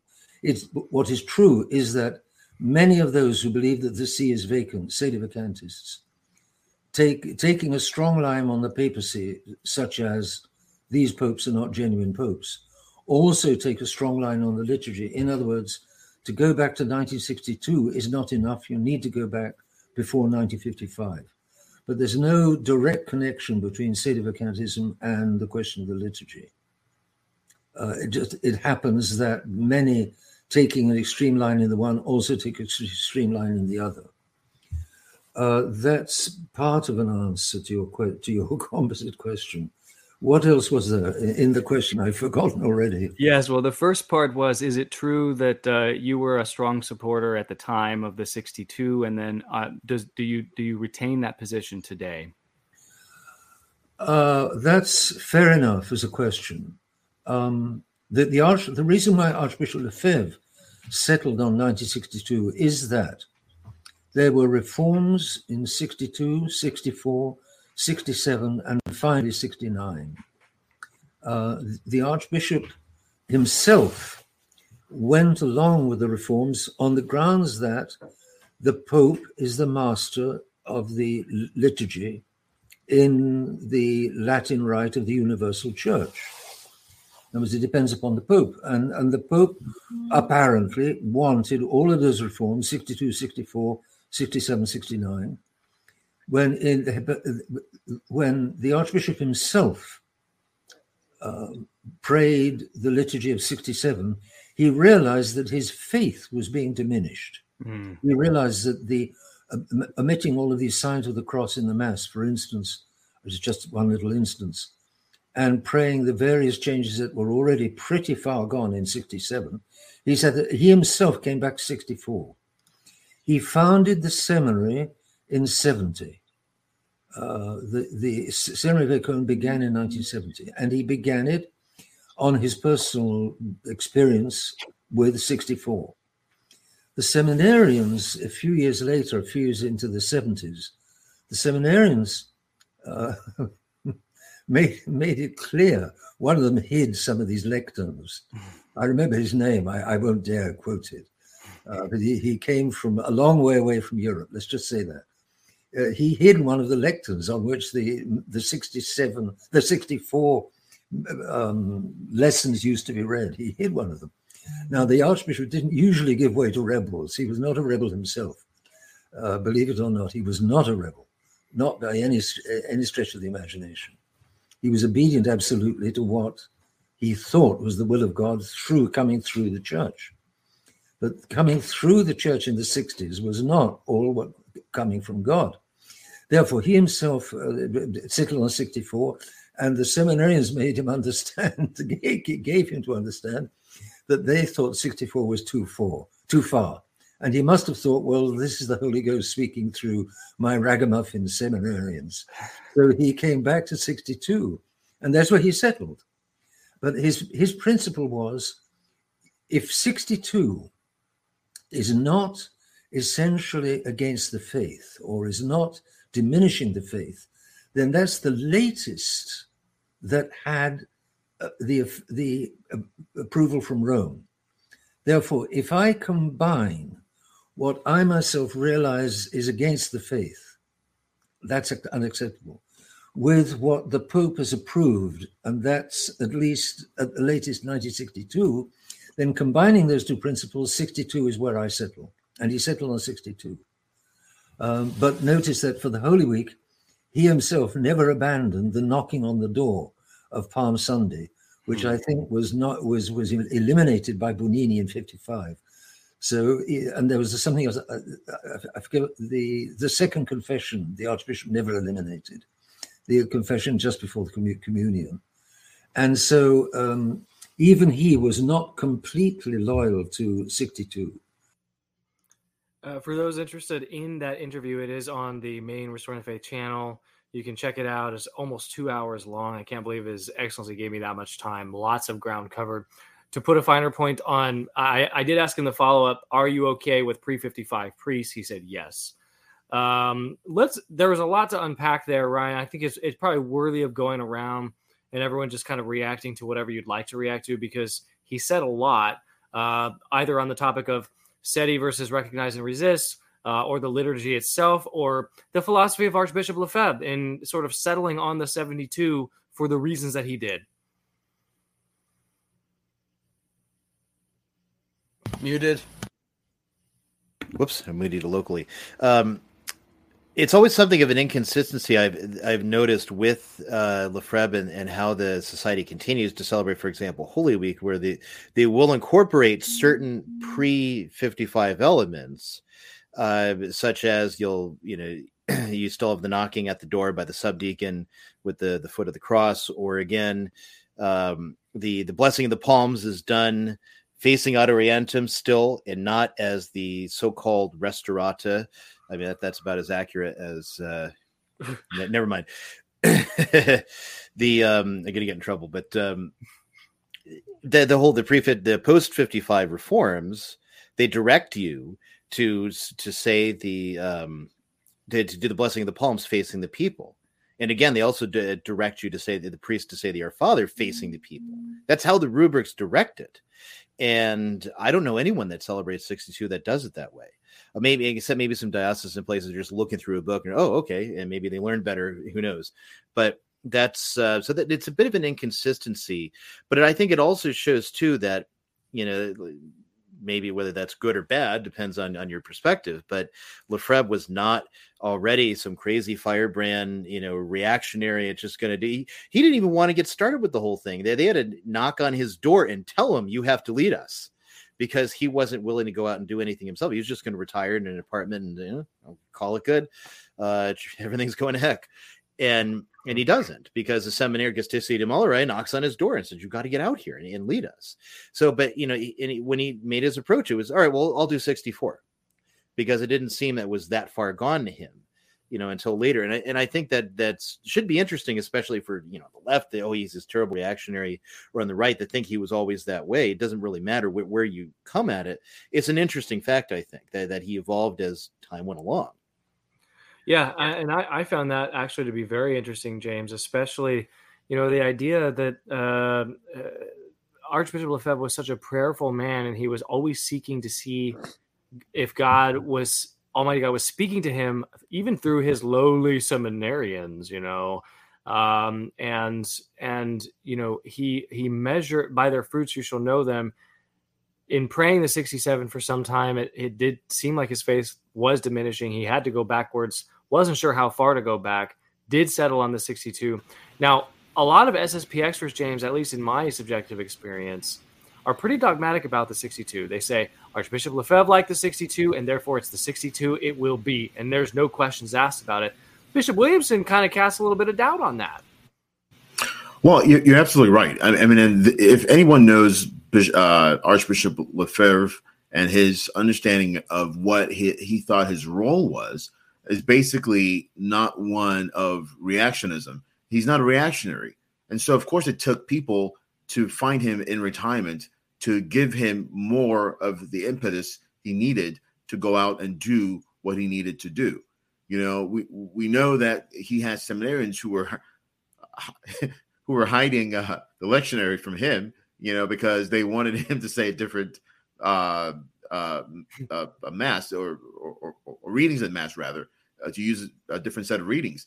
And he, after a while, you know, he he thought about it. And so, uh, you know, a, a reactionary is not one who just says, "This is it, and this is what it's going to be because this is the way I'm doing it." It's actually one who contemplates and who takes in uh, all these all these uh, questions into deep uh, prayer. And you know, a lot of us are coming to this understanding. You know, we've reflected on what the 1962 has done for us as a culture. You know, as traditionalists within this culture, within the, the, the modern the modern world that we're living in, we definitely need to go back even further. You know, and some of us are now arriving in that 54 conclusion, pre pre 55 conclusion. You know, and I couldn't agree with uh, the uh, Bishop Moore. You know, I don't think Archbishop Lefebvre would have held fast to 62 if he had lived to this day. You know, he would have had to reconsider uh, some of his positions. You know, and you know that's there's a lot to unpack there. There's a there's a lot more you're probably thinking about after what I just said. Yeah, no, I mean, and there's and there's more to say as well, brother Martin, because you know I, maybe my my framing of the question to His Excellency was a little bit unfair, uh, but it does seem like the historical retelling of the lore, let's say the legend, is that the the so supposedly the reason that the Sanborns and and uh, you know split and and became Sedevacantists was over the 50 the pre 55 versus the 62 that's what a lot of people claim. That's even i think what bishop sanborn claims. Um, but but there's more to the story it seems. I don't think it was as cut as dry and dry as that at least according to bishop williamson who would have been a contemporary of of these discussions. And I don't think Sanborn's group would ever let it just remain as that, precisely because even after the split, they continue to develop more and more opinions that are separate from the SSPX, um, that are unique to them. That ultimately there there becomes a, a lot of differences between the SSPX and Sanborn's group, so that we can't just say, even though the split may have been just because of the pre fifty five missal, you can't. Uh, the differences between the two is more than just the pre fifty five missal. However, um, I agree with with what Williamson said on your on your interview, precisely saying, you know, this isn't this isn't the uh, this shouldn't be the straw that breaks the camel's back, so to speak. It shouldn't be the, the be all end all of, of what traditionalism means, which which missal you you choose. Um, but nonetheless, there are very good reasons to, to choose the pre 55 missal, and and Bishop Williamson says these these reasons are particularly in uh, I mean prayerful and regarding prayer in, in, what the liturgy teaches us about our faith. Mm-hmm. And and that's exactly what liturgy is supposed to do. I mean, from the from from our very birth, the first prayers we learn are from our mothers, and and the the very first prayers we learn teach us what we believe. And that's exactly what the liturgy is supposed to do: is to teach us what we believe. Lex orandi, lex credendi. The law of the law of prayer is the law of belief. And so, if a certain form of the mass helps you understand what it is to be a Catholic, what to believe to be a Catholic, well, that that form, well, it, it, it's good. It's Catholic. And if there's a form that simply does not do any of that, doesn't teach you anything about what it means to be a Catholic, like a, the Novus Ordo, at least for me, from my experience of growing up as a Novus Ordo Catholic, you know, it, it, it should get, give us great great pause.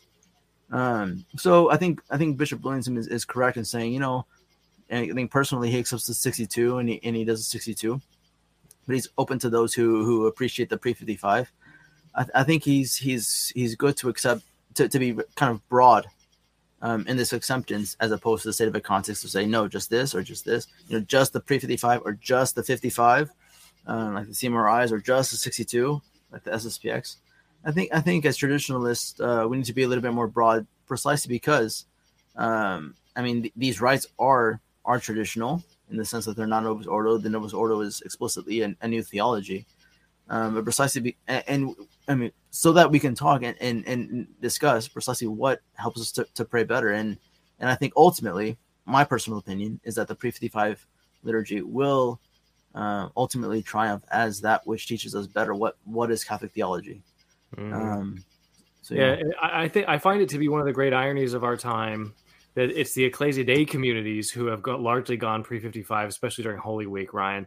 Uh, but but some of some of them, especially in the smaller like outlying parishes, are getting away with it year round. I think it would be it'd be a good, tactical thing for the SSPX to do to just go ahead and return to the pre fifty five because I think that would blunt the main argument that the Sedevacantist now are now making retrospectively looking back and saying, look how right we are. You know, all of you are getting on the pre 55 thing, and this is why we split from from Monsignor Lefebvre. That's not why they split over Monsignor Lefebvre, in my estimation, or in Bishop Williamson's estimation. So I think you know, just just just mute that ar- argument, make it a moot point by everyone just getting on the pre 55 bandwagon. What do you think? Uh, it works for me because I frankly, the the principle we should be applying here is we're going back before Bugnini was in a position to touch anything. That's right. That's that's really what the principle is. Is that everything that he his entire approach and those he studied under? Because I mean, obviously, Bugnini was just cutting his teeth um, in, in the years leading up to the 55 reform, and the older modernists were already there working on that. You know, his contributions are less than they would be, say, to you know when he's running the Consilium. Then he then he's in the place to carry out what was done in 55. But irrespective of that, that whole mindset that came out of the World War II generation toward liturgy that has to be you know completely cut out and uprooted from the liturgical life of the church and really the best way to do that is go back you just look at um so many elements of the pre 55 which it's not even just the holy week. Granted they're minor and, and and we're not saying you're not as trad if you go to a 62 mass. We're not saying stay home and don't go to mass if your mass is 62 we're not saying these things so Right. that people don't get the wrong idea. We're not saying that we're better than you because we go to a 55 mass. No, no we're saying that the pre 55 is better and this is why we should aspire to it and you look at for example it, it doesn't even add that much time to the mass but it's like oh we got to trim some time off it. Um the collects so you have you have the collect uh, or the oratio that takes place takes place after the gloria. There were additional ones that would be said and sometimes they're directed to be specific ones say during advent and during lent and you know against uh you know pray you know to, to deliver the church from persecution to uh, for our lady's protection of the church for the pope very specifically and then uh, further it would continue also at the secret prayer um, yeah, which uh, concludes the offertory and also the post communion. There would be additional prayers that you would say, uh, much as like at a weekday mass, you would get, get a commemoration because in 62 they dropped commemorations on Sundays. So, uh, you know, there's that's just like one of, of many different elements that just add to the, the beauty of it, add to, you know, the whole idea that we should be praying for the situation of the church in the world. And we're going to do it three times at very specific times, prayers written in that that context, you know, in terms of like the secret prayer, which is which is um, you know, not because it's secret, but uh, sec- secretum, right? It, it um, you know, it's because it's said in a, in, in a in a low voice, and I, I forget. There, there's an explanation you can find in in Gihr and Guéranger and people like that if you want to. Uh, that, that'll lay it out more clearly. I can't remember the proper explanation for the secretum at that point, but it doesn't matter. The, you know, it, it's said, and it concludes the offertory. It's tailored for that very specifically.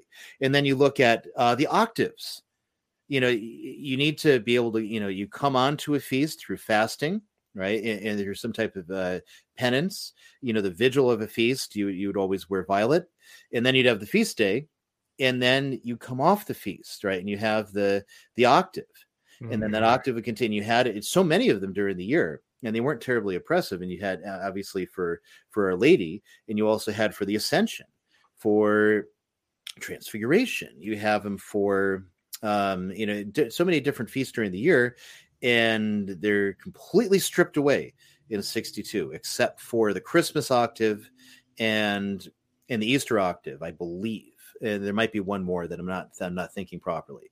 That um, were allowed to survive Bugnini's kind of hatcheting, and, and the, the Eastern rites uh, of the church, the, their liturgies, uh, they have that that focus on the preparation, and then what they call you know they have the the octave, and then they have the leave taking, a special feast that concludes the octave of that particular feast, and they've got multiple uh, of those as well. And that's not doesn't hasn't hurt their liturgy and he hasn't make it so oppressively burdensome that they can't say their liturgies so why is it so oppressive and burdensome in the roman liturgy? Uh, because some guy felt that way and cut right. it out I'm so glad that though that, that you mentioned that. Look, I, if I were stranded on a desert island for the rest of my life and all I had was a 62, I'd be thanking God. I'd be so happy to have the 62. So you're not. You're I'd right. This isn't, yeah. this isn't like snobbery. Like this is, you know what I mean? right It's just because we got to talk about what we aspire to but sometimes when you do people get the wrong idea and they think that you're judging them somehow or you're Yeah, yeah, yeah. People, people personalize aren't you. you satisfied we just got our, our mass here Look, Listen, look, I'm if finding I- the fleur de licence missing on my shirt. and I'm make sure, making sure if I'm ever stranded on an island, I at least have that. That's that. it. That's it. But you know, look, if you have to choose between the 62 and this, Et je vais ouvrir les quatre directions I'll open the four directions. I will whistle four times. This is a wild turkey bone I've had for about 20 years, and I use it in my ceremonies. Avant de, de le faire, j'aimerais ça que And before I do that, I'd like for you to put your hands on your heart, each one of you. le cœur, ça peut servir de bâton de parole en même temps. The heart can be like a talking stick, La sagesse aux humains. but that's where the Creator put wisdom in humans. Allez se rappeler. And we often need to remind ourselves of this. It's an important gesture Et à cette, à cette to connect ourselves with that wisdom.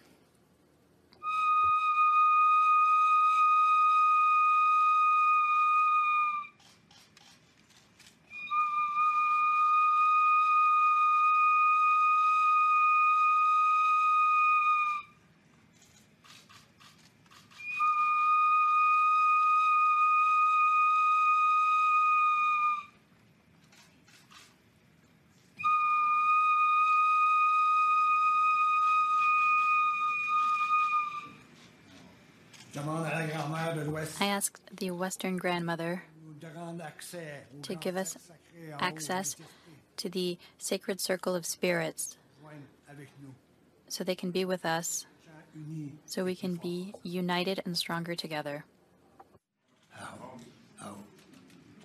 Tiens-moi à grand-père, grand-père François.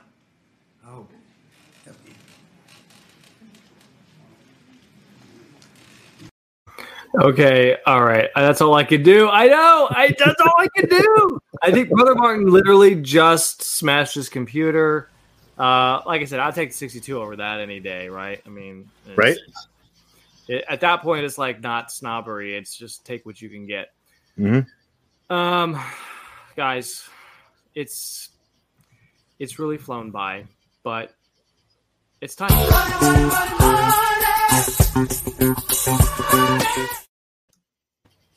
Okay. Um, so I wasn't quite ready for that. So let me pull something up here. I gave you no notice, zero notice. That's right. There knows. So um, we finished moving. Thanks be to God. That's done with uh, the miserable process. Uh, once everything gets set up, um, I'm not moving. I'm just not going to do it.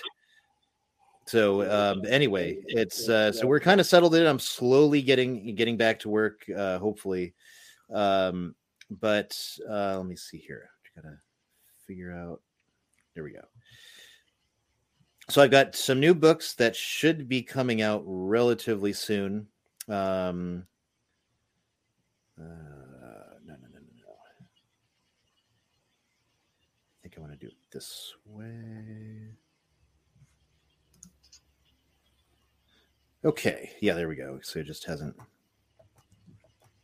Oh yeah, I don't have the back text yet. Anyway, so one uh, moment. Let me switch over my screen. So there is a great book, Her Feast Day. This particular uh, blessed, actually, uh, recently canonized, will be uh, on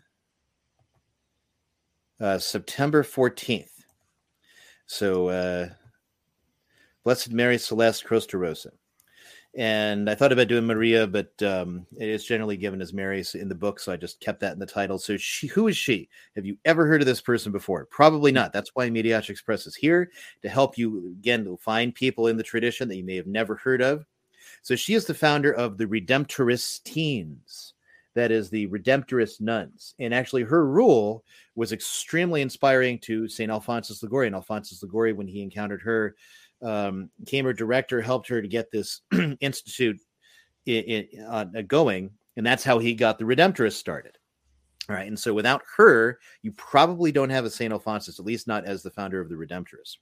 So this is a great book, and like a lot of uh, really well written biographies, it is not just uh, pure, you know, not just it's not a dry, boring history. It's not some crazy hagiographical saints, you know, biography. Or they're going on about various miracles, and you're sitting there like, what's the basis for this? You know, is there, you know, this is a really well written uh, biography. It's a spiritual biography, so it covers not just the events in her life and how she, um, you know, got the got the order, you know, started and all her her her life work, but also um, her interior life, her spiritual life etc. So um, this one will be out by September. Uh, by September, probably probably a lot earlier than that. We'll see. And so then there's uh, one more coming out. Um, someone actually used to publish this, and I just got to find it. Hold on. Here we go. Anyway, used to publish this book. It's a it's a little devotional of Saint Alphonsus, and there we go.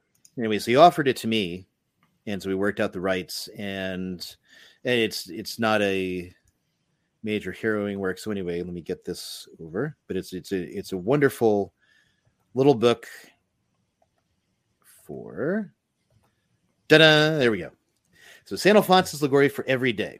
So it's uh, about 100 pages so it's basically like a thoughts of book like you know you get little books thoughts of saint therese things you take with you to um you know you have in your stand for morning prayers or you take with you at adoration or what have you but it's divided up with um, you know night really well organized tightly you know organized um, thoughts of saint alphonsus for every single day of the entire year. Hmm. and um, it's, it's a small book you know it's only 100 so pages uh, or just over that. So the uh, anyway so it's on pre-order right now um, so I got to approve the final cover and then hopefully get copies of it next week. So if you buy it, I shall have it by then. Uh, and again, nice, handy little book, especially if you want to combine it with something else, uh, which I might recommend, like uh, this one, which I've talked about before The Ascent to the Mind of God by the Ladder of Creation. Uh, awesome treatise by St. Robert Bellarmine uh, on on the heavens, on you know all these things that God created to help us get to heaven itself, on man, on angels, on on even God's nature, and how every last thing that God put in in the world and creation is designed to get us to heaven. And so, um, anyway, so that's what I have, plus many more books at Mediatrix Press. Um, I do have, you know, a, a ton of needs still uh, that I'm trying to, you know, get uh, because we're looking at getting our property fence. That's a big bill, so that's going to have to wait. Um, we got, we're still waiting for the house to get put up, uh, but all that paperwork got, uh, you know, finished off and taken care of. So that should finally be happening soon. So if you, uh, so in your uh, heart, uh, what is it, Mother Angelica said? Put us between the gas and the electric bill. Um, you know, something. It, basically, yeah. So think of a book um you know and I, I prefer you know look see some books you like uh please buy them. I just updated the inventory so we shouldn't be showing back orders and things i actually have. Um and one more time one more thing to ex- make extra long my grift. Um i just gotta find it and open it. But um next week actually we got to figure out what exactly we're doing for the the rundown next week because at this very time, I will be at uh, Mater Dei Parish in Dallas, and I will be talking. Get the thing up here. Where did you go? There we go. I will be talking about Saints John Fisher and Thomas More at Mater Dei Catholic Church in Irving, Texas, in the Dallas Fort Worth area. So if you're reasonably close to that, uh, you know, please do come. Uh, and know some people that are making a drive a couple hours to come. Which I mean, really? I hope you hope you're gonna get a lot of alcohol because man you're gonna need it. But um no really it's going to be an excellent uh, conference and so i'm not just uh, gonna blab. I'm gonna blab with a powerpoint show you all kinds of original documents and manuscripts and things that connect history that you didn't know. So friday night uh, next friday night i'm going to be start my blabbing at seven purely on st john fisher so if you want to know more about st john fisher and you didn't want to buy my book because you're not going to read 300 pages about him, um, this is a great chance uh, to see how he connects with um, so much in the learning of the time. What an absolutely brilliant uh, figure he was. His theological writings against Luther, where I'll take time to explore uh, actually a bit of his theology on uh, a lot of different things, things you never knew about because you didn't know he wrote all these things because they're in Latin. Um, Saturday morning, we'll kind of pause with uh, Fisher's life uh, as we get to uh, what's covered in the third talk uh, as we get to the Catherine of Aragon situation. So then uh, Saturday morning, uh, there's mass, and you know, a little light breakfast will be provided. Friday night, there's going to be some refreshments. Then um, I'm going to get going on Thomas More and Henry VIII. And what I've done with this one, instead of just giving you a straight up biography of more than straight of Henry, I've intertwined them into the actual chronology of how everything progresses from More's birth through Henry's accession to the throne, and all the way just as we stop with Fisher uh, again, right before the situation that begins with the king's great matter, because then that's the last talk where I get to abuse you for an hour and 15 minutes of uh, intense discussion of politics, theology, the whole question of, of the annulment. We've got lots of manuscripts, lots of things that you don't really pick out except in complicated academic works. And the um, you know to help give a little more detail to all the things that went on. So it's going to be a great time. There's going to be a lot to learn, um, a lot, lot for me to get through. So I will also be there with books, and so and if there's a specific book uh, that you want and you don't want to pay shipping on, and you're going to be there, uh, let me know so that hopefully I can get it if I don't have it, but I should have it, and I'll make sure to bring a couple copies so that I'll have one for you. And uh, where my daughter will be checking everybody out at the checkout for the for my uh, point of sale thing so I can grift more books.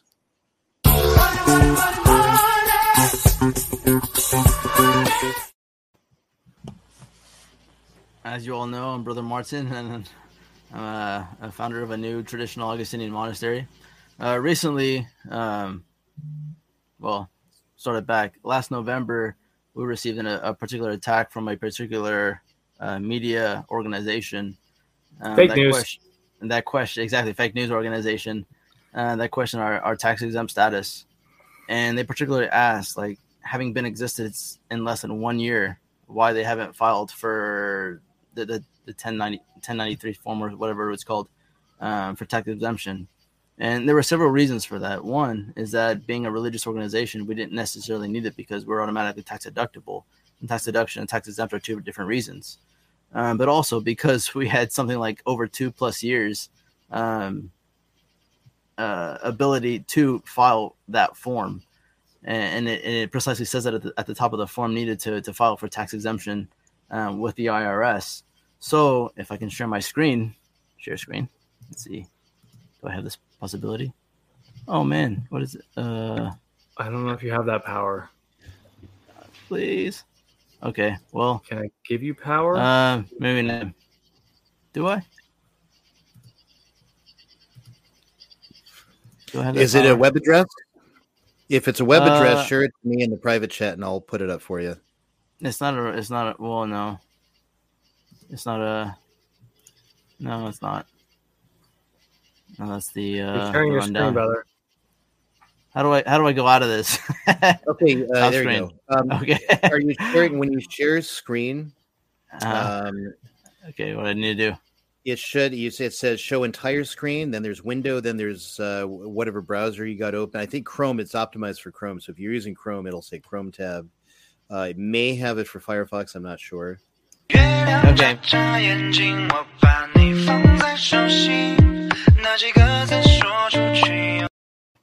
All right, listen. If you want a determination letter, you can have our determination letter. I have it. We have our determination letter. Just said we're both tax deductible and tax exempt because because we filed between the IRS's uh, time limit or whatever that they require, and we got it. Um, but there's still an article out on the web saying that we're that we're not tax deductible and tax exempt. As of as of a few weeks ago, it's completely and totally false. But this news organization isn't isn't uh, committed enough to the truth to update their their article. Fake news. Um, so I wanted to say that it, for those that are committed to the truth, here's the truth that we're tax deductible and tax exempt. Um, so if you want to support a, a traditional Augustinian monastery in the future of tra- uh, traditional Catholicism, you can go to www.augustiniancatholicism.com slash giving. Um, and we have our determination letter as opposed to, uh, contrary to what this, this fake news article says about us. All right, uh, third time's a charm. Uh, it's uh, hey, it's time to grip.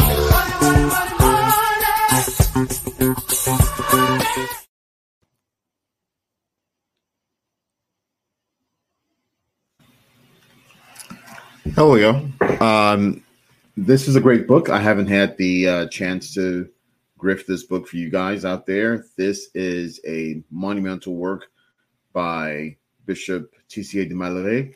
Uh, this book basically is the wonderful uh, biography of uh, Marcel Lefebvre. I almost said I almost said Saint Marcel Lefebvre. Um, in any case, uh, this is very well documented, well sourced. It's a great book. It gives you um, a lot of insights into the uh, Archbishop's life, into his upbringing, what makes him uh, or what made him who he was, and why he, uh, the man of his age, uh, in that time uh, in the early uh, 20th century, was sent to uh, mission to those in Africa, and how that helped him in his mission uh, post Vatican II in order to build um, a uh, society which he used to uh, sustain and to maintain uh, the faith um, of Catholics in in the world. Now, obviously, uh, started small at, uh, at Ecône and uh, broadened out to the rest of the world. great, great stories here. Talks about a lot of his relationships um, within the Vatican, especially with Car- Cardinal Ratzinger at the time, who later became Pope Benedict. If you want to know why I'm so critical of Ratzinger, a lot of that you can find in this book. And uh, a lot of what's in this book actually helped me understand how the machine of the Vatican works. And it hasn't changed.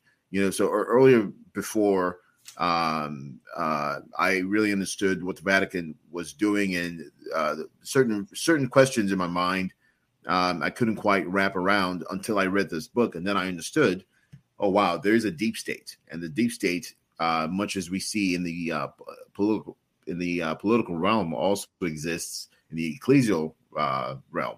So this is a great book. Thanks uh, to Mrs. C for linking this book here. Uh, I think everyone should go read it. You don't have to be a fan of the Archbishop to want to know exactly what his mission was. And honestly, uh, I know a, a person whom you all know who did not really understand who the archbishop was and did, was not a fan of his until he read the book, until he read this book. And then he understood exactly what was going on. You know, so this book is a great resource and everyone should pick this up. And um, yeah, you know, when you do, just shoot me a Twitter message and let me know how you're enjoying it.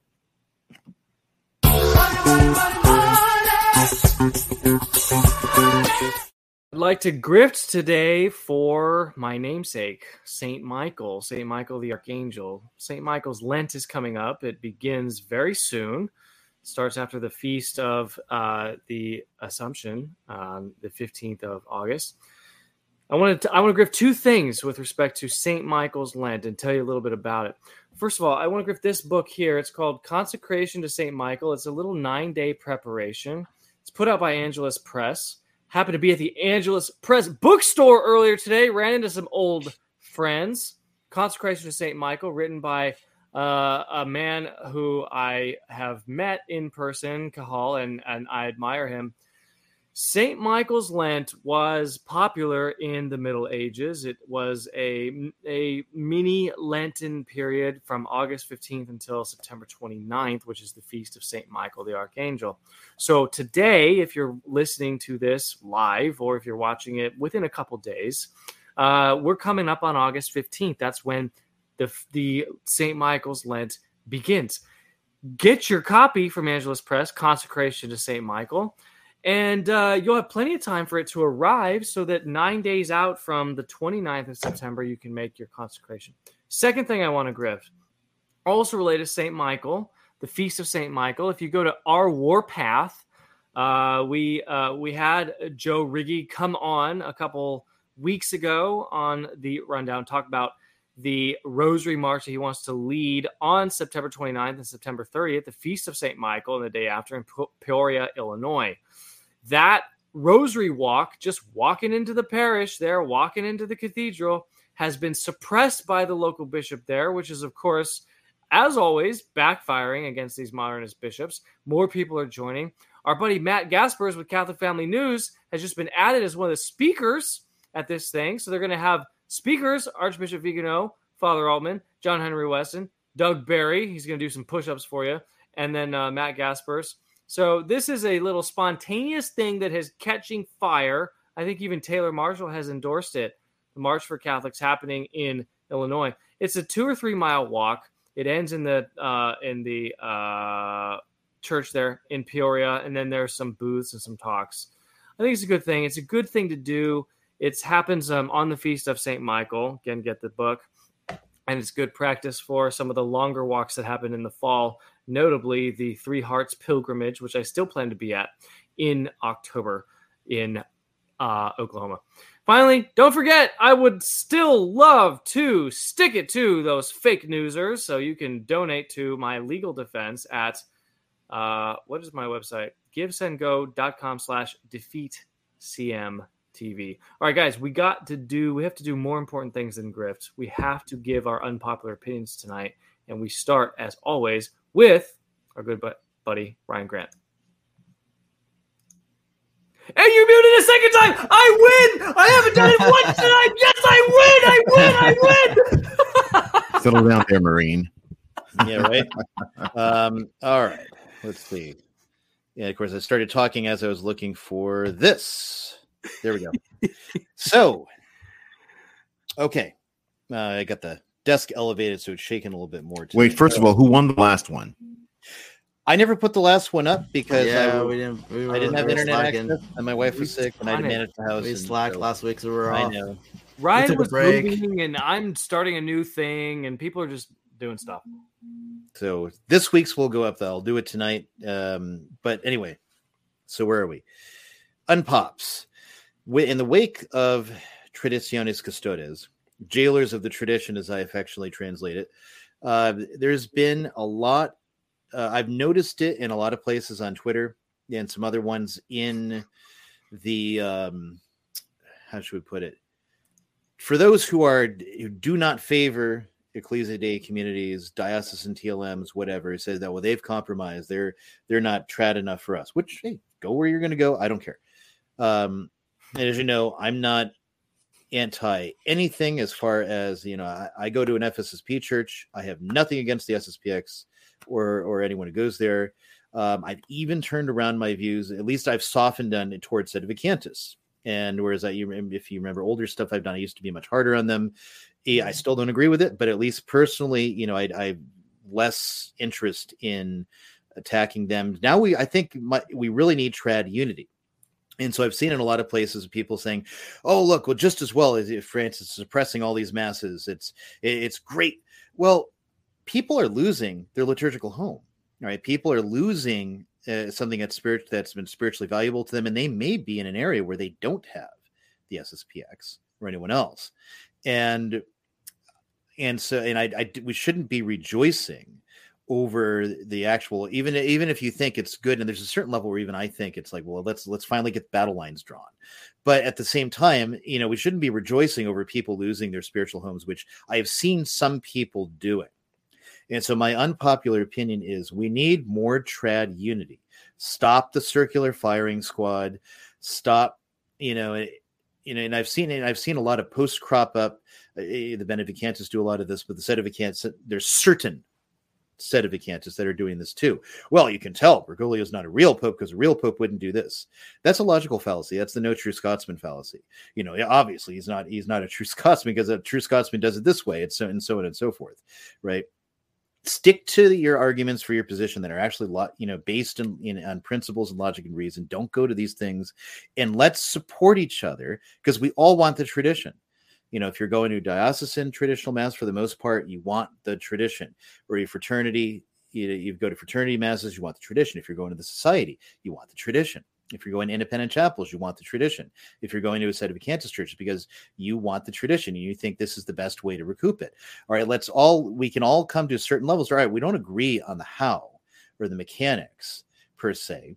There's certain issues on one side or the other that that will have to be reconciled at some point for sure. But let's not let's kind of end the the hate fest on in social media against each other and against all these people. Let's work on recouping the tradition and praying for the tradition and, and bring about a unity amongst traditional Catholics rather than the circular firing squad and the um and, and especially if you're out there and you're not praying and there are people like this, but you're tweeting all day about whatever issue and, and going after modernists and whatever. We're going to own FSSP. Or on the flip side, we're going to own the SSPX, and we're going to own those SETIs or the SETIs. We're going to own those recognize and resist people, whatever. Um, stop it. Let's focus on, on on we know what we want.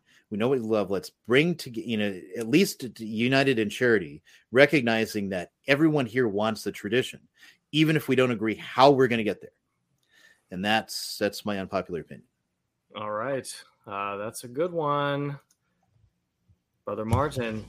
I don't know how the I don't know how the San, Sanborn cities are gonna take that, but um, my unpopular opinion is this time it's not going to be toilet paper, and even though baby formula also is very much a necessity for the survival of, of infants, um, or it can be in, in certain circumstances. Uh, before the, the the November elections, uh, I really do believe there's going to be some sort of crisis for all of us. That the government is going to take some sort of um, uh, object that we need to sustain our life, whether it be extremely high prices for meat that we can't even afford it, whether it be gasoline, uh, whether it be even even the price of, of purified water something. Um, there's going to be some sort of, of crisis um, that we're all going to have to face collectively, even if it's just one week or two weeks uh, before the midterm elections, because they want to sell to us that we need them and we need to cling to them, all that kind of stuff.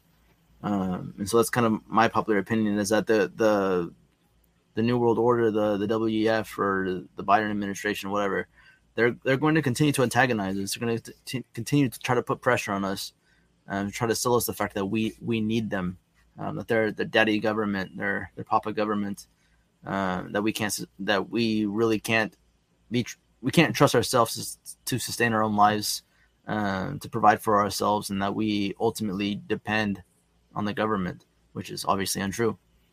Um, so that's my popular opinion: is that daddy government is going to to come down on us again. Man, okay, we got some softball this week. Unite the clans and distrust the government. James, come on, this is your chance to win.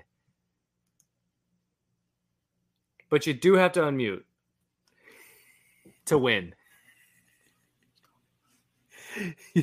you still I'm have kidding. to unmute I, to win. I, am kidding. Okay, here we go. Um, oh, you had me. Was uh, all right. Well, here's my unpopular opinion this week. So uh, this week we've heard uh, Bishop Williamson um, give us uh, various accounts of you know, uh, his story uh, and uh, the mind of certain people around him at the time. Uh, and we've heard a lot of uh, history. So I've I've come to the conclusion. I, I may have felt this uh, for for a while, but now it makes sense to uh, sort of say it out loud and say proud. I think Bishop Williamson is a traditionalist hero. Uh, and the reason I say this is because he stood his ground early on against the mob and the media and within the ranks of uh, the church. The you know the modernists, the conservatives, and even other traditionals basically united in clanship to cancel uh, Bishop Williamson. So this is another uniting of the clans back before it was popular, right? This was the first, you know, uh, uh, uh, that uh, a lot of these people united. You know, you had the uh, liberal progressive media, you had the conservative media, you had the the, the modernists and the, the, traditionalists in the church. Everybody conspired to basically silence Williamson and push him out. And even his own society uh, uh, confreres d- decided they had had enough.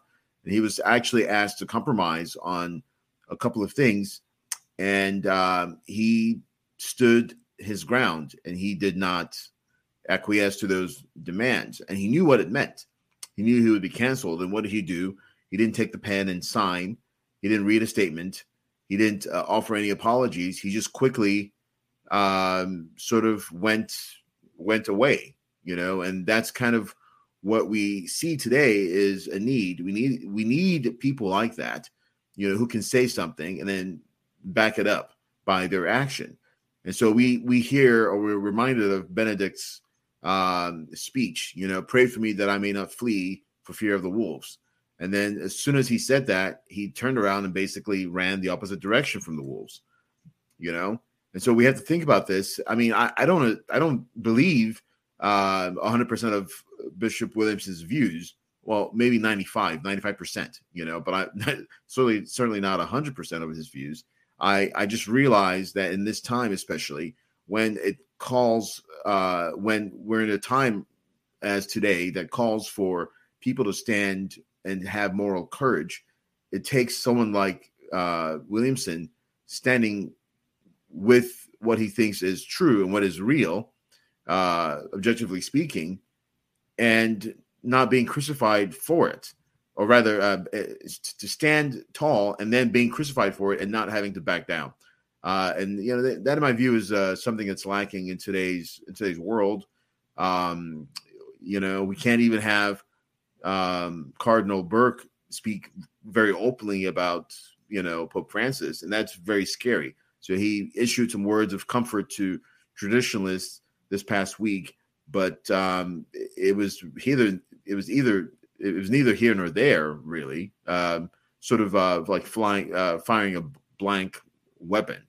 Um, but um, you know, someone such as uh, Bishop Williamson is the, the, you know, the person who on, honestly uh, was canceled first and is more relevant today after his cancellation than than any any other time uh, within his uh, episcopate.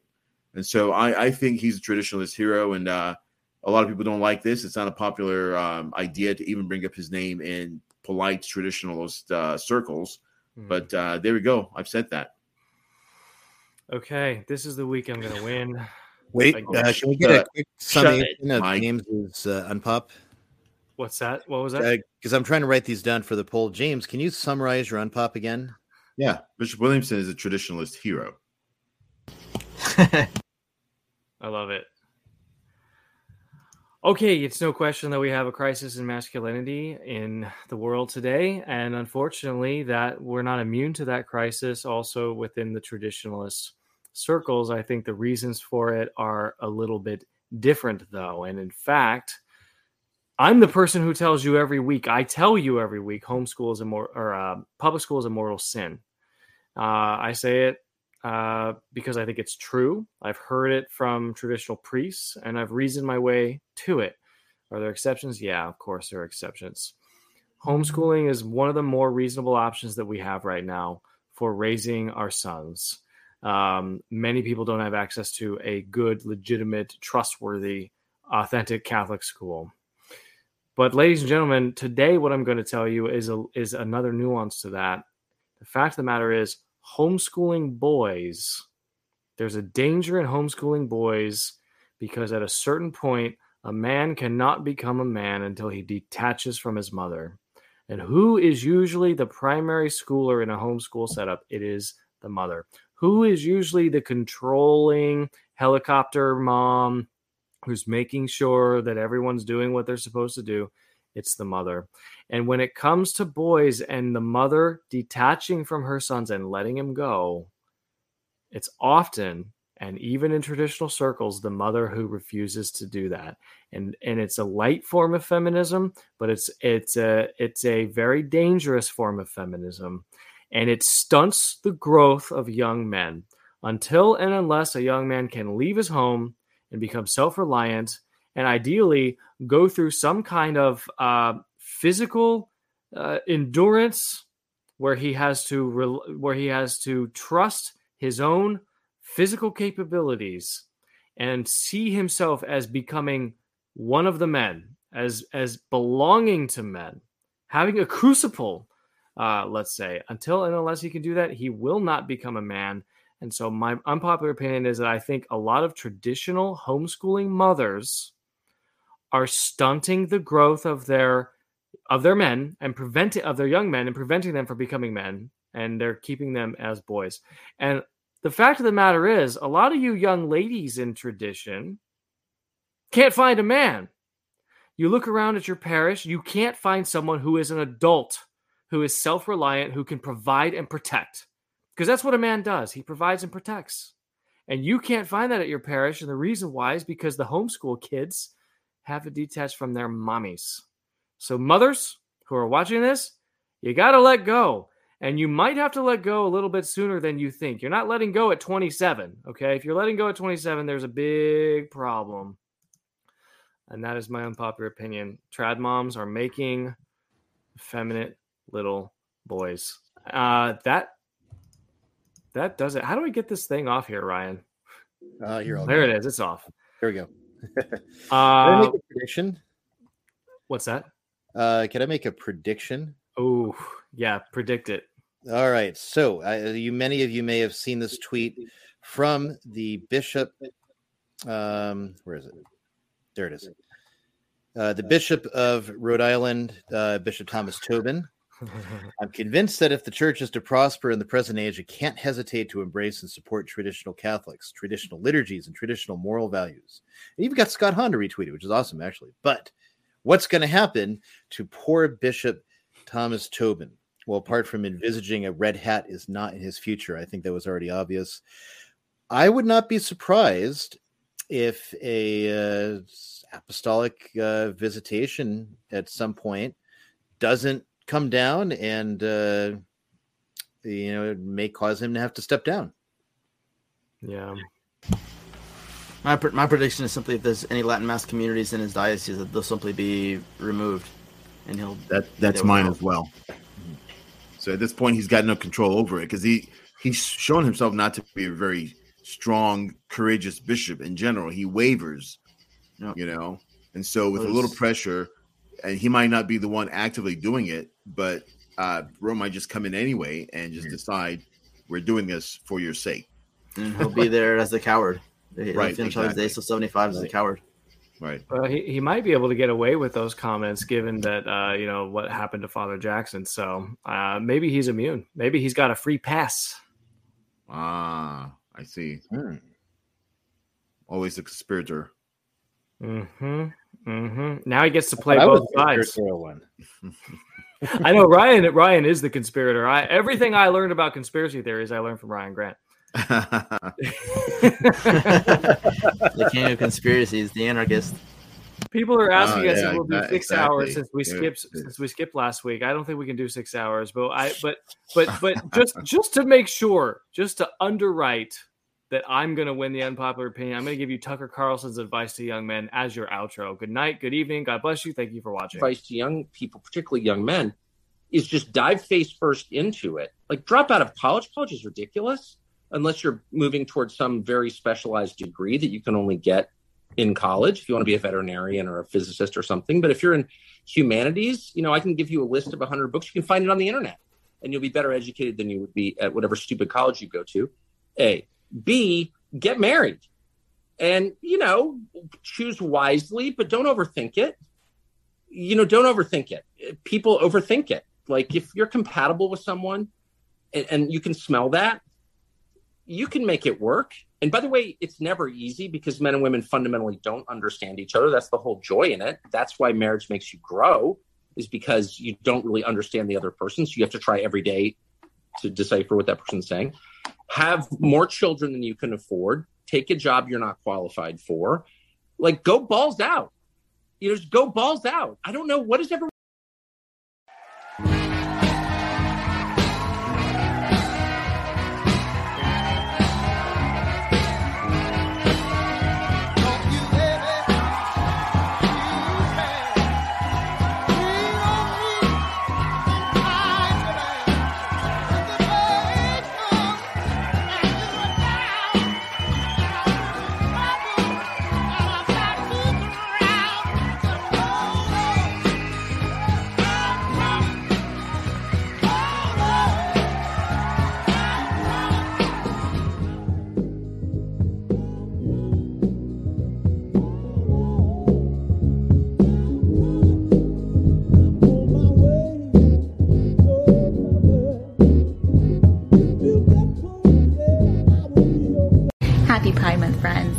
Always considered myself to be an inclusive educator, but it's only been in the past few years that I put my words into actions. So at the start of a semester, I ask my students for their pronouns, a reminder that they are not preferred, but they are the pronouns that we should be addressing them by. And I also ask them to tell me if I can use their pronouns in front of the class, in front of other teachers, and when I call home, because everyone is in a different part of their journey, and we need to be able to respect that.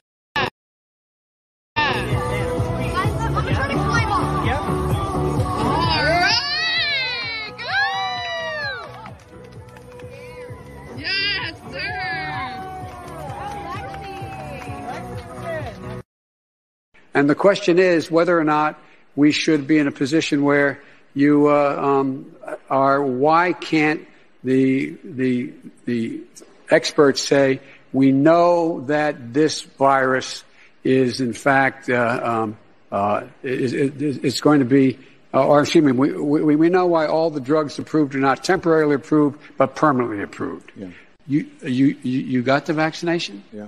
Are, are you are you okay? I mean, you seem no, it works. Or you you know, or or, or the mom and dad, or or, or or or or the neighbor, or when you go to church, or when you're no, no I I, I really mean it. There are trusted interlocutors. Think of the people.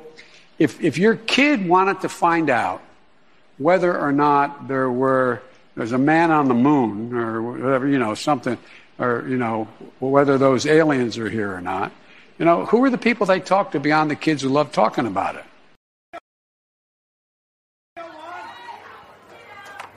Oh, look out.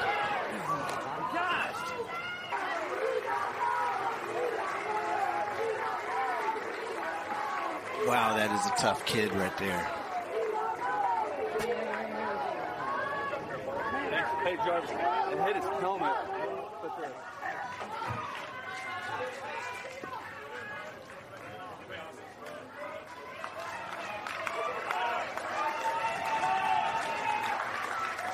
So this is really cool because as a pitcher, Bubs looks shaken up right now because of what he did. And look at Zay Jarvis. This is such great sportsmanship. He wants him to know that it's okay, that he'll be fine. Hey, Bob. Look at, look at me. Look at me. You're all right. Amazing. You're all right. Look at me. Hey, look, look. You didn't do it.